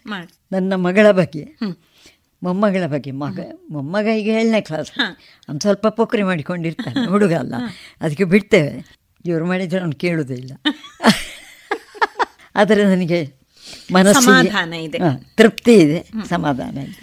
ನೀವು ಇನ್ನು ಮುಂದಕ್ಕೆ ಏನು ಮಾಡಬೇಕು ಅಂತ ಯೋಚನೆ ಮಾಡ್ತಾ ಇದ್ದೀರಿ? ನನಗೆ ಸಾಧ್ಯ ಆಗುವಷ್ಟು ಸಮಯ ಮನೆ ಕೆಲಸ. ಅದನ್ನು ಈಗ ನಾನೇ ಮಾಡೋದು. ಒರೆಸೋದು ಗುಡಿಸೋದು ಇದು ಮಾಡೋದು. ಅದೆಲ್ಲ ನಾನೇ ಮಾಡೋದು. ಸಾಧ್ಯ ಆದಷ್ಟು ಈ ಕೊರೋನಾ ಸಮಯದಲ್ಲಿ ಹೊರಗೆ ಹೋದ ಸ್ವಲ್ಪ ಕಡಿಮೆ. ಇನ್ನು ಪುನಃ ಹೋಗಬೇಕು ಅಂತ ಇದ್ದೇನೆ ಈಗ ಗ್ರಾಮ ವಿಕಾಸದ್ದು ಅಲ್ಲಲ್ಲಿ ಮಾತೃಮಂಡಲಿ ಮಾಡೋದು. ಮತ್ತೆ ಮತ್ತು ಅಂಥದ್ದೆಲ್ಲ ಮಾಡಬೇಕು ಅಂತ ಹೇಳಿ ಅದಕ್ಕೆ ಹೋಗ್ತಾ ಇದ್ದೆ. ನಿರಂತರವಾಗಿ ಇವ ಇವತ್ತಿಗೂ ಕೂಡ ಆ ತರುಣ ತರುಣಿಯರ ಹಾಗೆಯೇ ಮುನ್ನುಗ್ಗುತ್ತಾ ನಮ್ಮೆಲ್ಲರಿಗೆ ಮಾರ್ಗದರ್ಶನವನ್ನು ಮಾಡ್ತಾ ಇದ್ದೀರಿ. ಒಳ್ಳೆಯದು ಡಾಕ್ಟರ್ ಕಮಲಾ ಪ್ರಭಾಕರ್ ಭಟ್ ಅವರು ಇಷ್ಟು ಹೊತ್ತಿನವರೆಗೆ ನಮ್ಮ ಜೊತೆಗೆ ನಿಮ್ಮ ಜೀವನಾನುಭವವನ್ನು ಒಂದಷ್ಟು ಹಂಚಿಕೊಂಡಿದ್ದೀರಿ. ಇದೆಲ್ಲವೂ ಕೂಡ ನಮ್ಮ ಜೀವನಕ್ಕೆ ಪ್ರೇರಣೆ ಆಗ್ತದೆ. ನಮಗೂ ಕೂಡ ದಾರಿ ತೋರಿಸ್ತದೆ ಅನ್ನುವ ಮಾತುಗಳೊಂದಿಗೆ ಕಾರ್ಯಕ್ರಮವನ್ನು ಮುಕ್ತಾಯಗೊಳಿಸೋಣ. ನಮಸ್ಕಾರ. ಧನ್ಯವಾದದೊಂದಿಗೆ ನಮಸ್ಕಾರ. ಇದುವರೆಗೆ ಸುಹಾಸಿನಿ ಕಾರ್ಯಕ್ರಮದಲ್ಲಿ ಡಾಕ್ಟರ್ ಕಮಲಾ ಪ್ರಭಾಕರ ಭಟ್ ಅವರ ಮನದಾಳದ ಮಾತುಗಳನ್ನ ಕೇಳಿದಿರಿ. ಇನ್ನು ಮುಂದಿನ ಬುಧವಾರದ ಸುಹಾಸಿನಿ ಕಾರ್ಯಕ್ರಮದಲ್ಲಿ ಹೊಸ ಅತಿಥಿಯೊಂದಿಗೆ ಮತ್ತಷ್ಟು ಮಾತುಕತೆಯೊಂದಿಗೆ ಭೇಟಿಯಾಗೋಣ.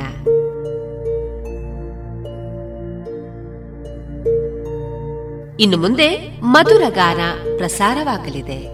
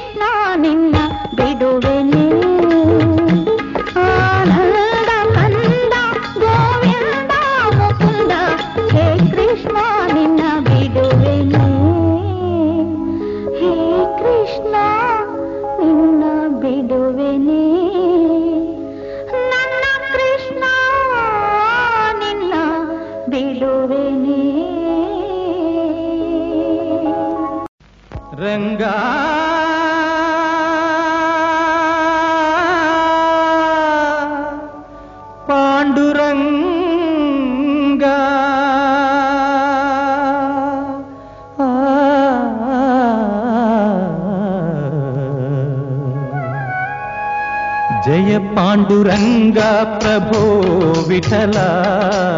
జయ పాండురంగా ప్రభో విఠల.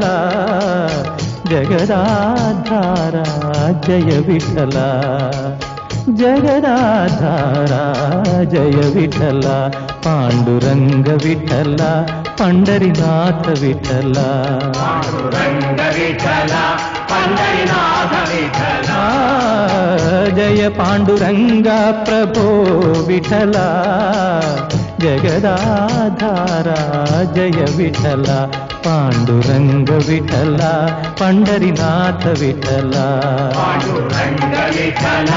పండరినాథ విఠల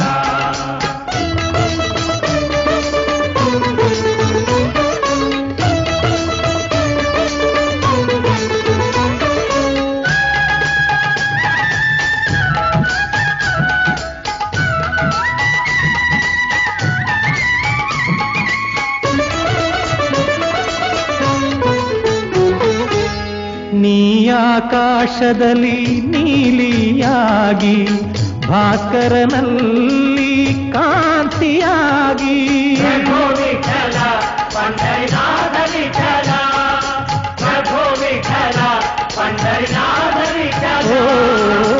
ಚಂದಿರನಲ್ಲಿ ಚಂದ್ರಿಕೆಯಾಗಿ ಸಾಗರದಲ್ಲಿ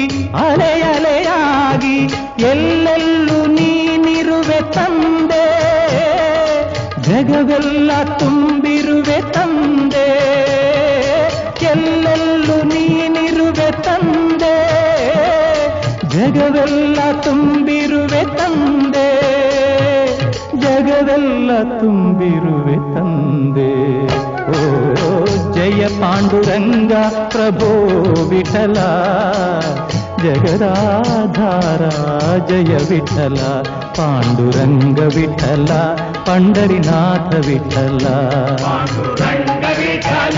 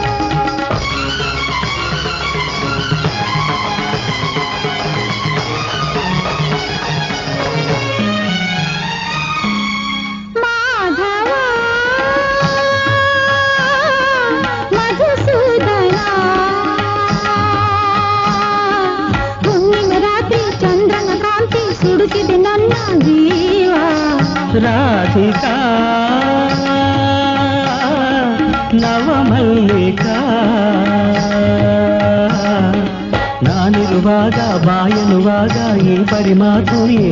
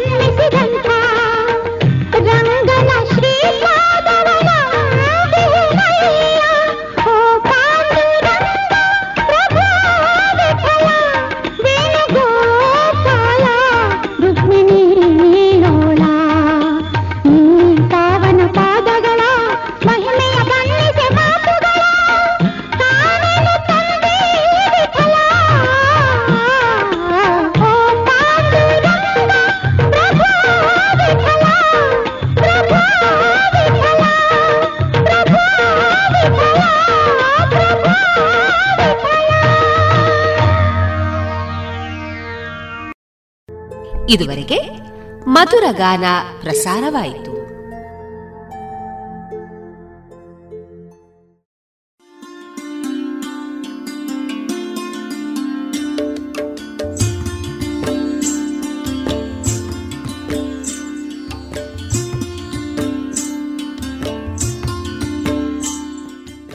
ರೇಡಿಯೋ ಪಾಂಚಜನ್ಯ ಸಮುದಾಯ ಬಾನುಲಿ ಕೇಂದ್ರದಿಂದ ನಿಮ್ಮ ಕಾರ್ಯಕ್ರಮಗಳು ಪ್ರಸಾರವಾಗಬೇಕೆ?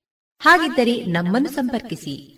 ನಮ್ಮ ದೂರವಾಣಿ ಸಂಖ್ಯೆ ಸೊನ್ನೆ ಎಂಟು ಎರಡು ಐದು ಒಂದು, ಎರಡು ಒಂಬತ್ತು ಎಂಟು ನಾಲ್ಕು ಒಂಬತ್ತು ಒಂಬತ್ತು.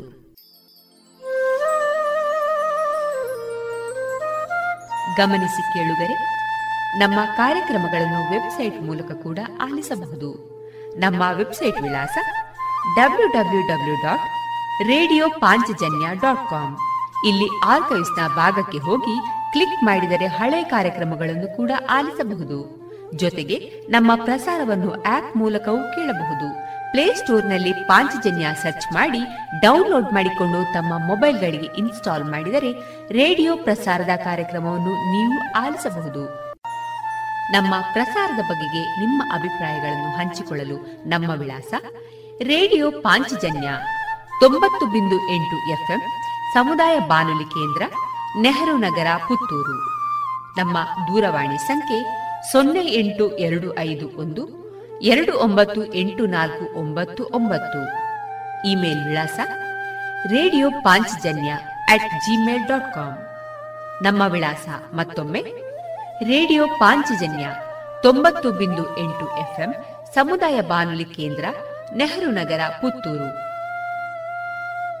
ನಮ್ಮ ದೂರವಾಣಿ ಸಂಖ್ಯೆ ಸೊನ್ನೆ ಎಂಟು ಎರಡು ಐದು ಒಂದು, ಎರಡು ಒಂಬತ್ತು ಎಂಟು ನಾಲ್ಕು ಒಂಬತ್ತು ಒಂಬತ್ತು.